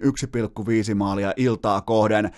ihan täysin käsittämätön suoritus molemmilta, sekä Ovechkin että Detroit kertoo kaiken, ja toinen numero, mihin mä törmäsin, oli toissa yönä, oliko tiistai-keskiviikko välinen? Hetkinen, lasketaan oikein tarkasti, että tulee faktoja ulos, kyllä vain tiistai-keskiviikko välinen NHL-yö, tarjosi kuusi tasapeliä, ja mä mietin välittömästi, kun mä näin ne tulokset, että jaahas, jaahas, oiskohan jollain tasuripappa kiinni, mutta sieltä tulikin sitten jotain vähän kauniimpaa, nimittäin yksi kulpetin asiakas kiikutti pöytään lohen, joululohen jo ensi joulukuulle valmiiksi kunnon 24-kiloinen joululohi, eli kerroin 24 000 ja risat. Ja mä aloin sitten laskemaan, että jos tämän laittaisi joka ikinen päivä, NHL pelattaisi täyskierros joka ikinen yö, sä teet ton saman lapun joka helvetin yölle, niin sä osut ton kerran 66 vuoteen suurin piirtein tasaisella taulukolla, niin tuota, ihan siis käsittämätön onnenpotku. Toi on yksi isoimmista vedonlyöntilähtöisistä kertoimista, mitä mä oon ikinä nähnyt. Toi on siis Kulpetillakin piti kysyä oikein erikseen tuolta toimistolta, että miten yleistä tämä on, niin tämä on, jos nyt ihan väärin ymmärtänyt, niin tämä on niin Kulpetillakin ihan suurimpia kertoimia, mitä on ikinä osottu, ja millä tavalla kaikki kuusi NHLn tasapeliä samalle liuskalle, ja siihen sitten vielä mausteeksi, oliko kolme muuta suoraa voittajaa, Washington, Boston, ja oliko sitten vielä joku kolmas, mutta siis niinku, millä järjellä, mä vähän haastattelen, tämä otti yhteyttä tämä tota, tää kyseinen onnekas osuja, se lähetti mulle inboxiin ton lapun ja tota, mä sitten kysyin vähän, että no miten sä oot lähtenyt täyttää lappua, että kerropas nyt Eno Eskolle vähän, että mikä sai näihin aatoksiin, niin se myönsi ihan avoimesti, että tuommoin niin 40 prosenttia lapusta perustuu aivan täysin niin kuin sokkoammuntaan, mutta ne voittajat se miettii itse ja sitten se ajattelee, että olisikohan tämä se yö, eli se pelasi käytännössä niin kuin vedonlyöntilottoa ja tällä kertaa osui siinä isosti. Mä en voi siis tota pelaamisen mallia, mä en voi suositella yhtään kellekään, ja tästä tullaankin nyt sitten ylipäätään, kun jos voitatte isosti, mä haluan sanoa teille kaikille yleisesti, jos voitatte vedonlyönnistä isosti, siis puhutaan kymmenistä tuhansista euroista, niin älkää kuvitelko sen jälkeen, älkää tehkö sitä virhettä, että te olisitte yhtäkkiä voitollisia vedonlyöjiä. Älkää, älkää missään nimessä kuvitelko, että paras vaihtoehto, kun tällainen ihan oikeasti kerran elämässä liuska osuu kohdalleen, niin paras vaihtoehto, mä tiedän, että sä et koskaan sitä tule tekemään, mutta paras voitollinen vaihtoehto siinä kohtaa on se, että lopetat pelaamisen kokonaan. Se on siis vaan niin kuin numerofakta, että se ei tule ikinä uusiutumaan. Saat silloin onnekkuudelle niin paljon velkaa, saat varianssille loputtomasti velkaa, joten siinä kohtaa ainoa fiksu taloudellinen päätös on se, että lopettaa pelaamisen kokonaan, mutta mä haluan varoittaa teitä siitä, että just kun se ne verrattain, siis jokaisellahan se on myös subjektiivinen, jos olet vaikka Hankkenin käynyt ö, tota, suomenruotsalainen rikkaasta perheestä periä, niin eihän sulle joku 30 tonnin vedonlyöntivoitto tunnu yhtään missään, mutta meille muille hyvin monessa tapauksessa se tuntuu todella, todella, todella isolta summalta, ja silloin ihminen alkaa hyvin, hyvin usein valehdella itselleen, että no ehkä tällä kassalla, no ehkä tästä näin mä alan tolle ja tolle, mä alan tosta noin adjustoimaan, ja oh, ehkä luen jonkun vedonlyöntikirjan, ja älä, älä valehtele itsellesi, älä, älä kuvittelekaan, että ihan sama mikä kassa sulla on, ihan sama mikä sun, se vaatii aivan saatanasti duunia, se vaatii uskomattoman määrän toistoja sisään, jotta susta voi missään olosuhteessa tulla voitollinen vedonlyö, joten älä hurmaannu siihen sun pankkitilin saldoon, älä hurmaannu sun pelitilin saldoon, vaan suhtaudu vedonlyöntiin täsmälleen samalla tavalla kuin sä suhtautuisit siihen ilman tota jättimäistä voittoakin. Tämä on mun sellainen yleiskatsaus heille, jotka joskus väistämättä voittaa hieman isommin, eikä ole tottunut käsittelemään verrattain isoja summia rahaa. Joten unohtakaa sellainen niin kuin, liian monet aloittaa nimittäin semmoisen ihan uskomattoman lapsellisen höyryämisen, että nyt voisi kokeilla tosissaan ja nyt voisi kokeilla niin kuin näin ja noin vedonlyönti, että nyt tämä homma on hallussa ja ei ole, se ei ole hallussa, sä et ihan pommi varmasti yhtäkkiä ala voittavaksi vedonlyöjäksi. Mutta tähän samaan yhteyteen mulla on teille pikainen K18 tuoteinformaatio. Se, nyt alkoi muuten Kope, Kope alkoi haukkumaan taustalla. Mi, mitähän se huutaa? Kai te kuulette. Se on vaikea sanoa, koska tämä mikrofoni on kohdistettu nimenomaan mua kohti, mutta siellä se haukkuu nyt. Saisi lopettaa nyt, koska pitäisi mennä K18 tuoteinformaatioon. Sen tarjoaa totta kai Kulpet. Nyt kope rauhoittu, joten tota, tänään on perjantai kello 12 eteenpäin Kulpetin triplaus, eli siitä sä voit tehdä itsellesi voitollisen tuotteen, kun muistat pelata minimipanoksella, kun muistat joka ikinen kerta sen, että pelaat vain markkinatoppikertoimia ja pelaat vain ja ainoastaan sinkkukohteita. Se on ainoa tapa, millä toi homma voi toimia, se on ainoa tapa, miten triplaus voi sunnuntain jackpottien kautta tulla sulle EV plus tuotteeksi, joten joka perjantai triplaus, joka maanantai tuplaus ja joka keskiviikko keskiviikon kerroin päällikkö. Kaikki lisäinfo Kulpetin sivustolta ja kaikki pelaaminen totta kai Maltilla ja K18. Vaivattomin tapa urheilukästin kuunteluun. Tilaa se joko Spotifysta tai iTunesista, niin saat aina uuden jakson uunituoreena puhelimeesi. Ja tähän tapaan me ollaan jälleen kerran tuottaja Kopen kanssa nakeltu kästikarkkia täältä kuorma-auton lavalta kaikille rakkahille kummikuuntelijoille. Ja mikäli olet tykännyt edes yhdestä kästikarkista tämän viikon mitassa, on se sitten maanantain etäjakso Super Bowlista, on se sitten vaikka keskiviikon normijakso tai mikä tahansa segmentti, niin suosittele urheilukästiä yhdelle ystävälle, älä kahdelle, älä missään nimessä kahdelle, koska se on kyllä vain pyramidihuijaus. Mulla on teille viikon loppuun vielä kaikkien himoitsema, odottama, jopa vaatima lopun rundown, joten käydään se läpi ja sen jälkeen liikutaan kohti viikonlopun haasteita. Maanantaina normiakso, maanantaina paljon paljon asialistaa, käydään se tuossa lopussa vielä läpi, mutta aloitetaan siitä, että muutamissa Abi-juhlissa oli näköjään torstaina rikottu tätä urheilukästin legendaarista kummikuuntelijoiden pyramidihuijauslakikirjaa niiltä osin, että siellä oli tehty lakanoita, siellä oli tehty Herran Jumala piirtoheitin taulullekin urheilukästin logoja. Se jäi vielä nähtäväksi, tämä jakso on purkitettu tässä torstai-iltapäivän aikana, mutta se jää nähtäväksi, että onko kukaan ymmärtänyt pukeutua kummikuuntelijan hengessä roskistulipaloksi, eli jos, jollain, jos joku haluaa pukeutua urheilukästiksi, itse asiassa tämä kysymys oli urnassa tuossa kaksi viikkoa sitten tässä verrattain surullisessa Kobe Bryant-jaksossa, kun koko jakso lähti, alkuperäinen tuotanto lähti helvettiin, kaikki kuuaosion kysymykset menivät pois listalta, niin yksi niistä kysymyksistä muuten oli, että mikä asu urheilukästi olisi, mikäli se olisi penkkariasu, niin ehdottomasti sellainen Äh, harmaa, ehkä vähän hopeisen kiiltävä, roskiksen näköinen pönikkä, joka on silmin nähden tulessa. Eli urheilukästi olisi ihan väistämättä roskistulipalo. Mutta se, mikä ei tule olemaan roskistulipalo, on John Jonesin paluu. Häkkiin vastaan asettuu varhain sunnuntai-aamuna Dominic Reyes. Tämä tulee muuten Viaplaylta, eli UFC 247. Ja vaikka Reyes on vakuuttavasti 11-0 urallaan, mä en anna hänelle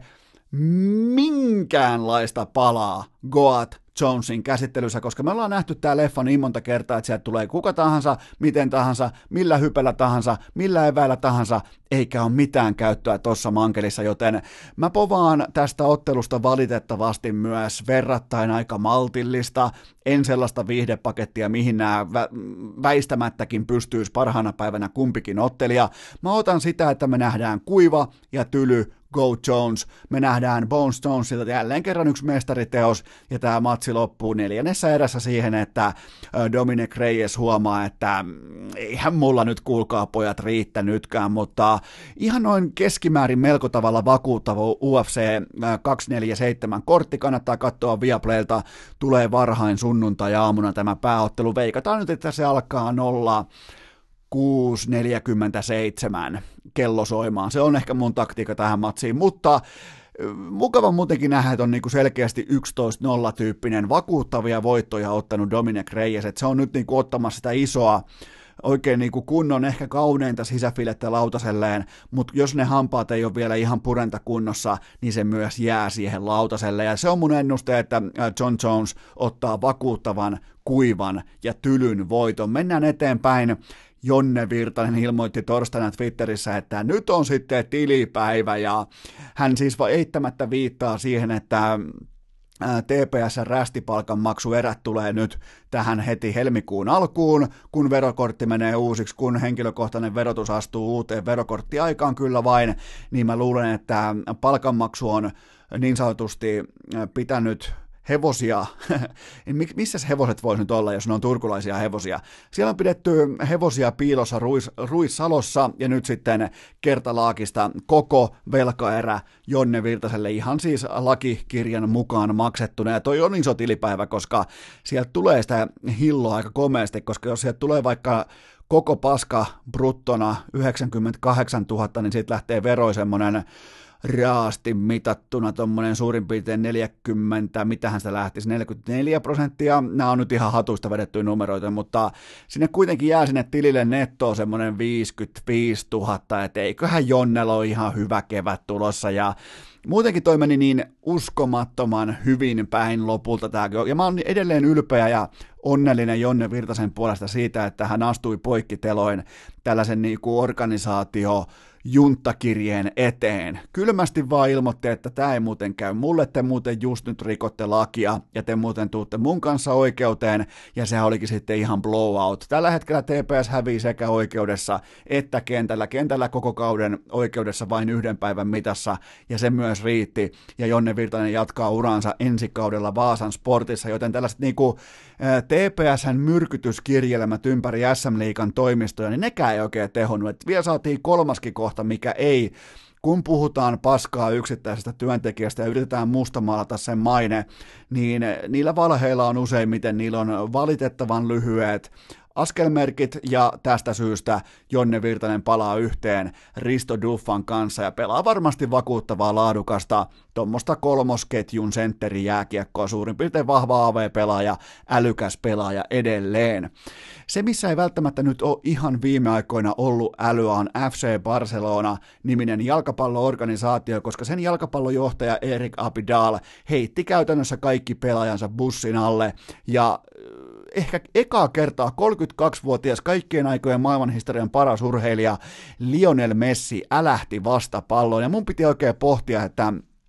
Mä muistan yhden tilanteen, missä Messi on älähtänyt Argentiinan jalkapalloliitolle, mutta mitä tulee seuran asioihin, mitä tulee tällaiseen niin kuin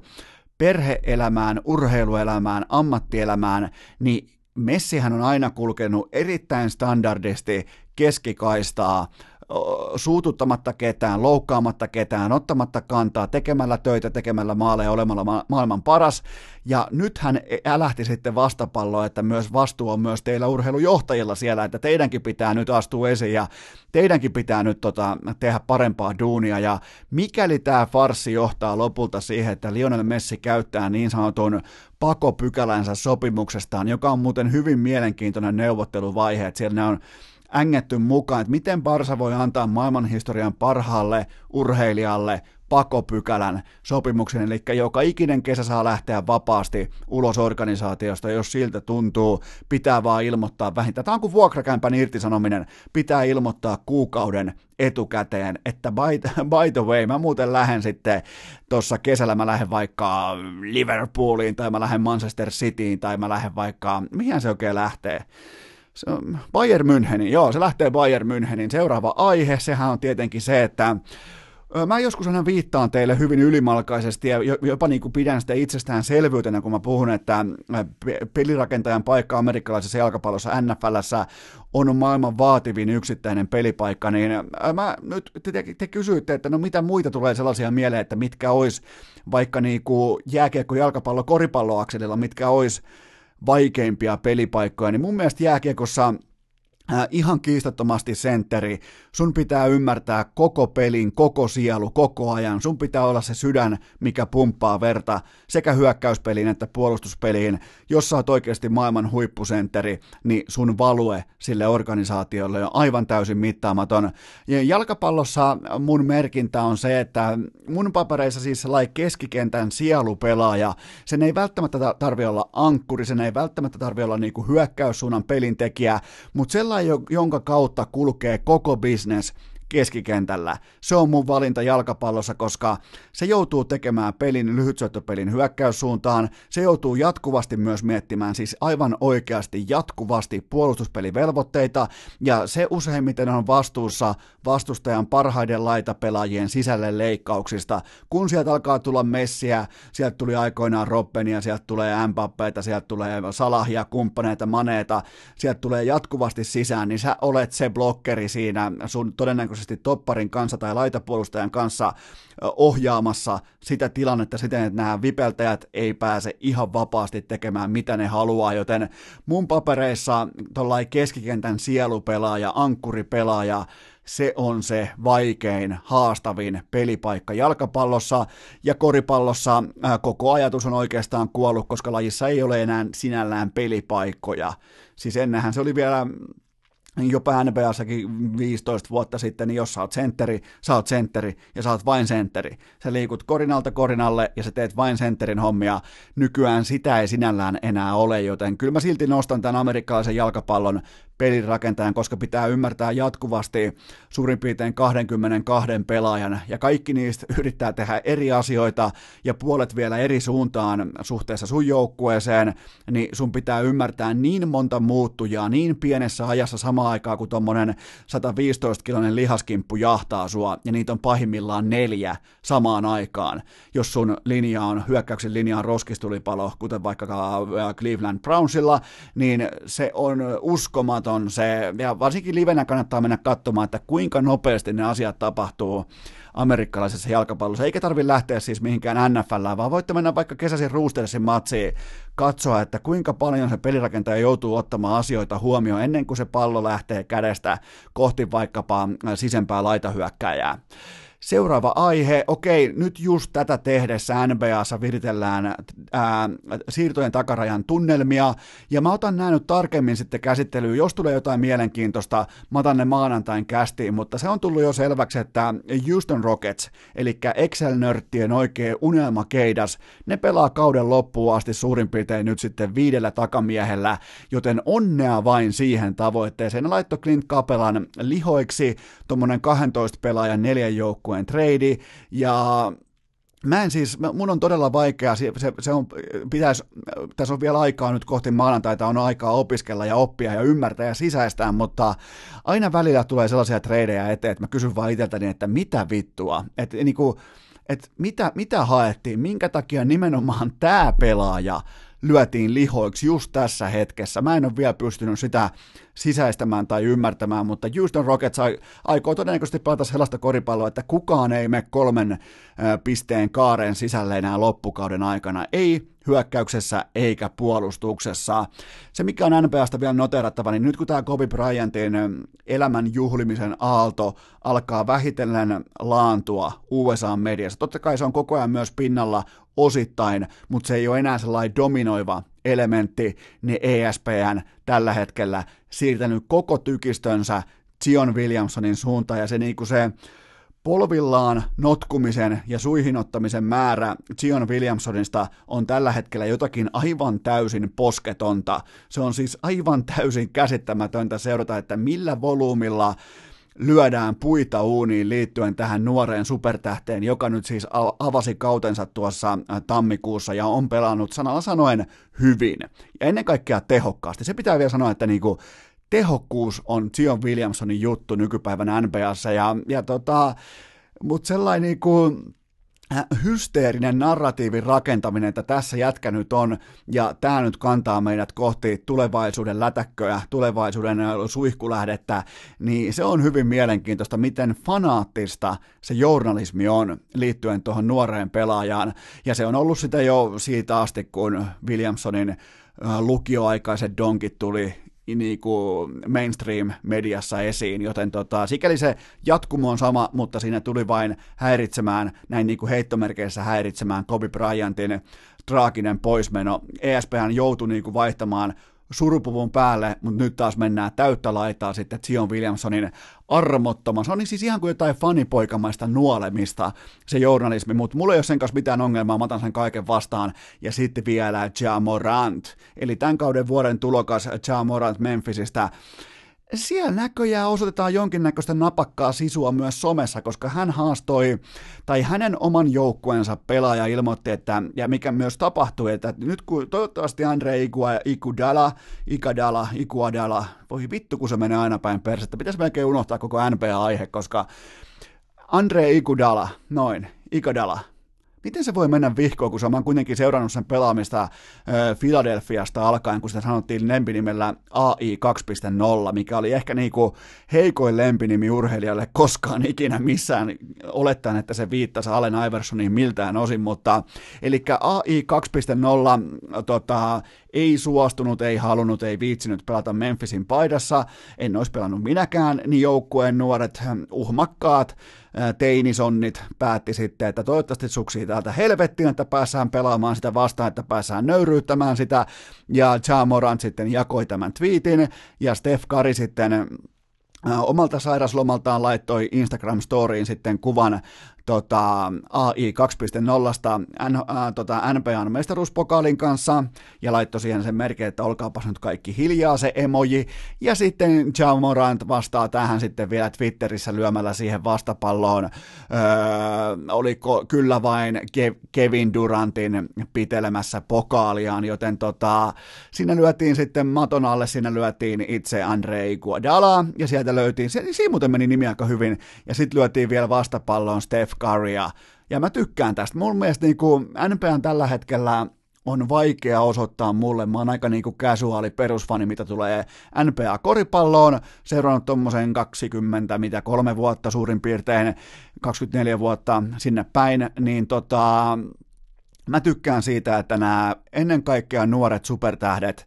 ne, ja muutenkin tällainen niin kuin halailun ja suutelun kulttuuri, ja se mikä jos Kopelta saisi yhden, Kobe Bryantilta saisi yhden tekijän ylitse muiden näille pelaajille jakeluun on se, että tuo kentällä ei ole kavereita. Että siellä ei ole yhtään kaveria, nämä Morant ja Williamson, nehän meni jo keskenään nuolemaan toisiaan, että meistä ei ikinä tule vihollisia, meistä ei koskaan. Joo, mutta ei teidän siellä kentällä tarvi halailla ja suudella toisiaan koko ajan. Mennään seuraavaan aiheeseen, nimittäin Joni Ortio otti kahden tonnin sakot kaikkien aikojen komeimmasta, uljaimmasta sukelluksesta. Siis tää oli niinku äh, kummelikaatuminen kuolleena, kuolleena lahnana, äh, kädet kiinni omassa kropassa ja ei muuta kuin tangentin suuntaan kohti lattiaa, silkkaa taidetta. Ja mulle tulikin mieleen tästä hyvä tarina Ortiosta, ja tämä ei ole nyt tämä Hannu Jortikka imitointitarina, vaan joskus 2013 Helsingissä mä päätin, mä en muista mitä mä sanoin, mutta mä sanoin Twitterissä muistaakseni jotenkin näin, että tänään sitten Meilahden ulkojäille, että kaikki myös IFK-pelaajat tervetulleita, niin, niin tota, mä en muista mikä siinä niinku oli se Äh, käsittelykulma siihen asiaan, mutta Joni Ortio saapui paikalle, aivan helvetin mukava jätkä ja todella hyvällä huumorilla ja oli kuitenkin IFK on ykkösmaalivahti ja tuli paikan päälle ulkojäille. Siellä oli myös muita niin kuin jääkiekkofaneja, niin sit sitten parit nimmarit ja vähän läppää fanien kanssa. Niin tässä oli joku tällainen, niin kuin, että oli sekä urheilulehden että IFK-faneja samassa paikassa, siis ihan muutamia, ei mikään niin kuin, tällä ei tuhansien ihmisten turnout, vaan sellainen niin kuin ihan muutamien ihmisten ulkojää hassuttelu, niin Joni Ortio saapui paikalle ihan siis omalla ajallaan ilman minkäännäköisiä velvoitteita, helvetin vahva kuva itsestä ja muutenkin aivan mielettömän mukava jätkä ja eturivin imitaattori ja huippuluokan filmaa ja sitten vähän jalkapalloa huuhkajien kapteeni Tim Sparvi nyt meni sitten ja lahjoitti pääministeri Sanna Marinille pelipaitansa. Tämä liittyy ilmastotekokampanjaan, mutta, mutta, mutta Timin pitäisi tietää paremmin, että huuhkajat, pelipaidat ja demarit Lisätietoja voi kysellä vaikka Teemu Pukilta, mutta tähän mulla ei ole mitään muuta kommentoitavaa kuin se, että kapteenin pitää tietää paremmin. Se, mikä jäi mainitsematta keskiviikon urheilukästissä ylipäätään jopa maanantailtakin, oli se, että Iltalehti on voittaja. Ja nythän sun kysymys voi olla suurin piirtein, että no mitäs Iltalehti voitti? Iltalehti voitti erittäin arvostetun Kuka avaa pelin jääkiekon MM-kisojen leijonien NHL-vahvistusten tiimoilta kevätkaudella 2020 ja oikea vastaus on nimenomaan Iltalehti, nimittäin siellä ei ole nukuttu työajalla. Siellä kaivettiin jokainen kivi ympäri ja ilmoitettiin, että ketkä on saatavilla, kuka on tulossa, kuka ei ole tulossa, niin spekulaatio on Herra Jumala vihdoinkin auennut. Mua ei kiinnosta yhtään, mitä jossain ää, tällä hetkellä käynnissä olevassa EHT-höntsässä noin niin kuin joukkueen tasolla tapahtuu. Totta kai mua kiinnostaa, mitä pelaajien tasolla tapahtuu, mutta se mua kiinnostaa, että kuka aloittaa tiukan spekulaation siitä, että ketä on tulossa NHLstä mukaan, koska muistakaa, jääkiekon MM-kisoissa yksinkertaisesti ei voi menestyä. Leijonat ei voi koskaan voittaa yhtään mitään ilman sitä, että aivan jokainen loppuun ajettu, kulutettu, jopa loukkaantunut NHL-pelaaja raahataan väkisin mukaan, joten Iltalehti, loputon arvostus, todella kova suoritus, ja sitten toinen lehti tuolta Ruotsin puolelta, Tämä on meille kaikille sählyfaneille varmasti ihan sellainen niin kuin kuuluu perustilauksiin meidän lehtiluukussa, mutta Inne-bändi Magasinet julkaisi maailman top 10 listansa, mitä tulee siis sählyn pelaajiin, naiset ja miehet. Ja tota, siellä oli siis paljon tuttuja nimiä, siellä oli niin kuin joka lähtöä, siellä oli, mutta mun on nyt Suomen johtavana sählypodcastajana, mun on nyt pakko laatia sit vastapalloon oma lista, koska siinä oli, mua aina harmittaa, kun asiantuntijat lähtee tuntemaan omaa asiansa vähän liian innokkaasti, vähän liian yliyrittäväisesti, niin mun on pakko tehdä nyt vastapalloon ihan urheilukästin. Mä käytin tähän aikaan nyt poikkeuksellisen kauan, mä haastattelin eri asiantuntijoita, mä kävin läpi erilaista ottelunauhaa, dataa, kokoonpanoja, roolituksia, kaikkea tätä, joten mä olen nyt vihdoin valmis julkaisemaan maailman viisi parasta sählyn pelaajaa juuri nyt. Sijalla viisi Alexander Rud Ruotsista, erittäin vahva. Molemmilla maaliedustolla, tekee peliä hyvin laidalta, pystyy kääntyä keskelle, aika vahva rannelaukaus, hakee usein etuyläkulmaa, tuosta etujalalta pystyy laukumaan, hyvä sivuttaisliike, eikä koskaan myöskään laiminlyö puolustusvelvoitteita, ehkä sellainen pelin tekemisen sydän tuossa Ruotsin maajoukkueessa, ja ihan siis selkeästi maailman huippupelaajia, ja aina pitää muistaa myös se, että kun katsoo tällaisia niin kuin ihan kärkipelaajia maailman huipulta, niin se kunto pohja on todella kova, että pystyy pelaamaan ottelun ratkaisuhetkillä melkein joka toista vaihtoa, melkein jokaista, ei tarvitse tulla kertaakaan vaihtoon, ja aina ja ikuisesti valmentajansa luottopelaaja sekä maajoukkueessa että seurajoukkueessa. Siellä neljä, Krister Savonen, erittäin vakuuttava, monipuolinen, monikäyttöinen, oikein sellainen valmentajan ihanne pelaaja. Se, mikä on merkille pantavaa myös Savosessa, niin kiistatta Sveitsin pääsarjan paras suomalaispelaaja, joten tällainen vähän niin kuin tuplatitteli ensin urheilukästin top 5 listalle ja sitten vielä Sveitsin pääsarjan paras suomalaispelaaja. Sitä ei voi niin kuin mitenkään liikaa korostaa sitä titteliä, että sä oot nimenomaan Sveitsin pääsarjan paras suomalaispelaaja.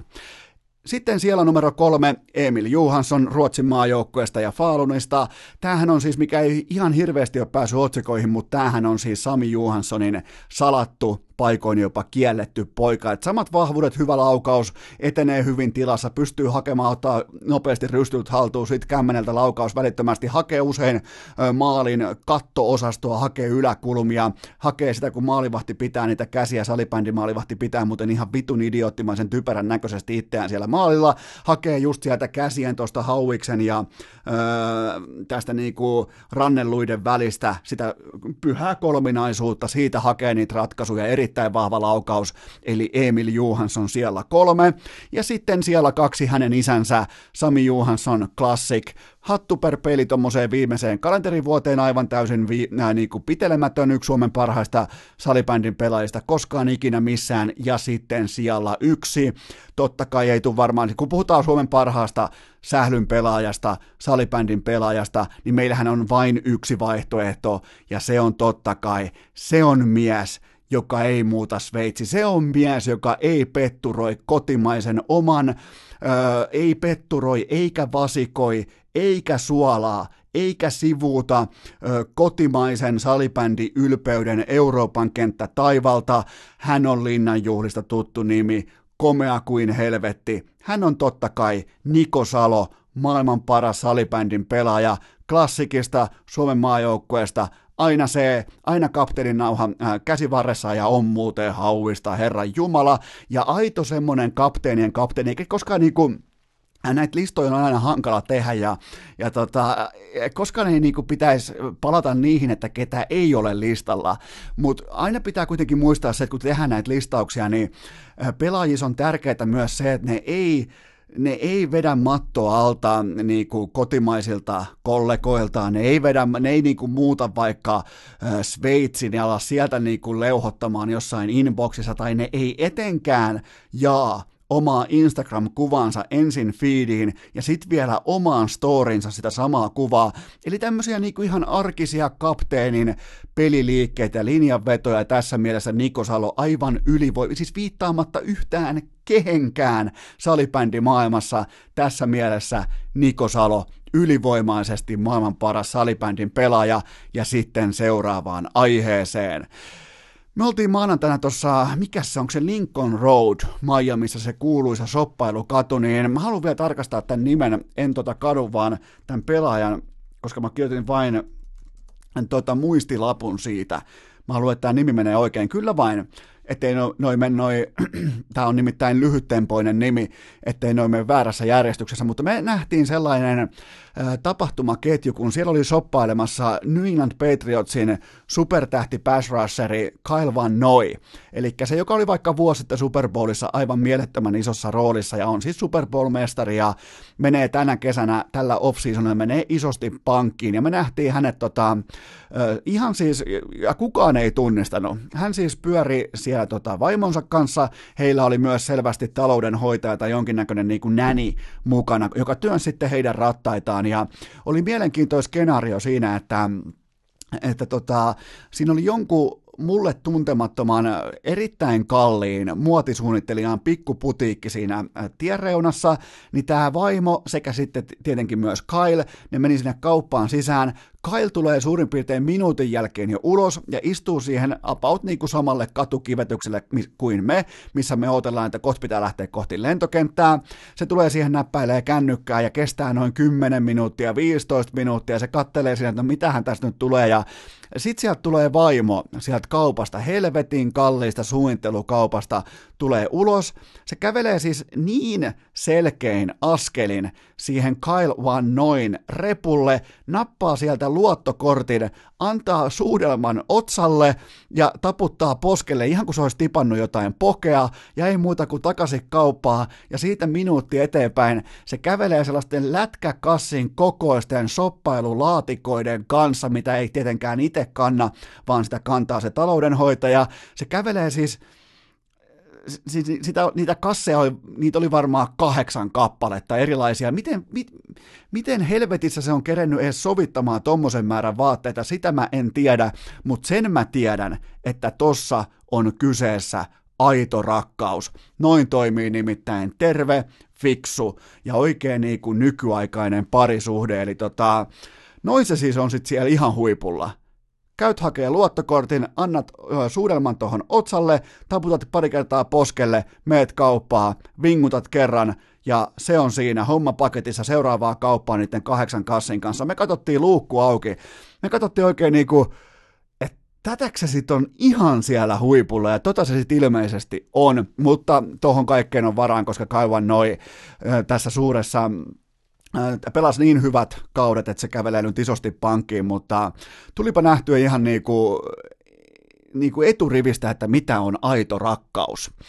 Seuraava aihe onkin se, että U20-poikien jalkapallossa tapahtuu nimittäin HJK PK35 matsissa oli arvioiden mukaan jopa 800, siis keskellä talvea, okei Helsingin talvi lyödään niin isoihin heittomerkkeihin kuin mahdollista, mutta keskellä talvea about 800 katsojaa jossain peltihallissa keskellä peltoa, niin se on kova juttu siis. Nuorten poikien jalkapallo, U20-jalkapallo ja vielä PK Pikkuseura johti pitkään HJK, joka on siis käsittääkseni Mikael Forsellin valmennuksessa, jos en ihan väärin ole kattonut, eikä siis niin kuin katsoin faktoja ehkä yhteensä neljä sekuntia, hyvin urheilukästimäisesti, mutta siis Mikael Forsell on siis U20-poikien valmentaja ja PK35 laittoi kovaa kovaa kampoihin, mutta sieltä tultiin lopulta sitten ainakin tasoihin, menikö vielä jopa ohi, mutta Tota vaan halusin alleviivata, että 800 katsojaa nuorten poikien pelissä keskellä talvea peltihallissa, todella kova suoritus, siitä iso hatun nosto. Ja loppuun mä haluan vielä, nyt mennään sitten Ää, tota, otetaan ihan vakavissaan, koska usein tämän kyseisen pelaajan tiimoilta ää, pidetään yllä hauskaa, vitsailevaa, molemmin puolin vitsailevaa narratiivia, niin mä haluan nyt ihan aidosti ja vilpittömästi lähettää tsempit ää, urheilukästin kummipelaajalle ja kummikuuntelijalle Juha Puhtimäelle, joka ää, keskiviikko torstai yönä ajoi palatessaan Vermosta, ajoi hevoskärry kolarin, eli hevoskuljetusauto kolarin, ja valitettavasti hänen, yksi hänen hevosistaan jouduttiin lopettamaan turmapaikalla. Puhtimäki vastasi mulle, äh, niin kuin, ja kertoi, ja myös kaikille teille kummikuuntelijoille, hän on itse täydessä kunnossa, ei tullut fyysisiä vammoja, mutta henkisesti äärimmäisen raskas paikka, kun joutuu katsomaan, kun eläin eläin voi siis äärimmäisen huonosti, etkä voi periaatteessa tehdä ominkätösin yhtään mitään, joten tsempit ja voimat ja hauviksen näytöt Juha Puhtimäelle ja, tota, tsemppiä myös kaikille heille, joita tämä kyseinen hevos kuljetusauto kolari koski. Erittäin surullisia ja valitettavia uutisia, mutta elämä jatkuu näiltä osin. Ja otetaan vielä loppuun se, että maanantain kästissä sitten tarkasti Leijonien EHT höntsää siltä pohjalta, että mitkä näistä edellä mainituista keskiviikon kästissä, vai oliko viime viikon kästissä taisi olla, kyllä vain viime viikon keskiviikon kästissä mainitut leijonapelaajat, niin käydään niitä vähän läpi, että miten nämä pelaajat esiintyy tuolla nyt koko niin kuin viikonlopun mitassa. Sitten otetaan myös maantaina käsittelyyn se, että mitä tapahtuu nyt oikeasti, jos jotain nyt ylipäätään mitään tapahtuu. NPAn siirtotakarajalla otetaan se puimuriin ja ennen kaikkea käydään läpi se, tai ei käydä, että voit, voittiko ja palkittiinko urheilukäst vuoden parhaana suomalaisena podcastina vuonna 2019, joten kaikkea tätä odotellessa me tehdään nyt semmoinen molemminpuolinen kaksisuuntainen sopimus, että maanantaina jatkuu.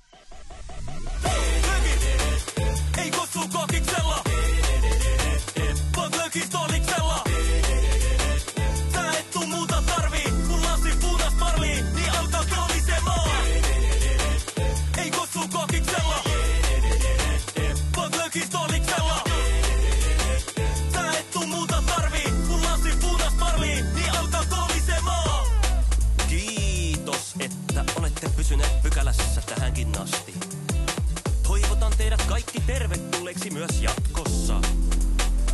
Muistakaa nauttia elämästä arjen vastoinkäymisistä huolimatta. Allekirjoittanut kiittää ja kuittaa. Peliä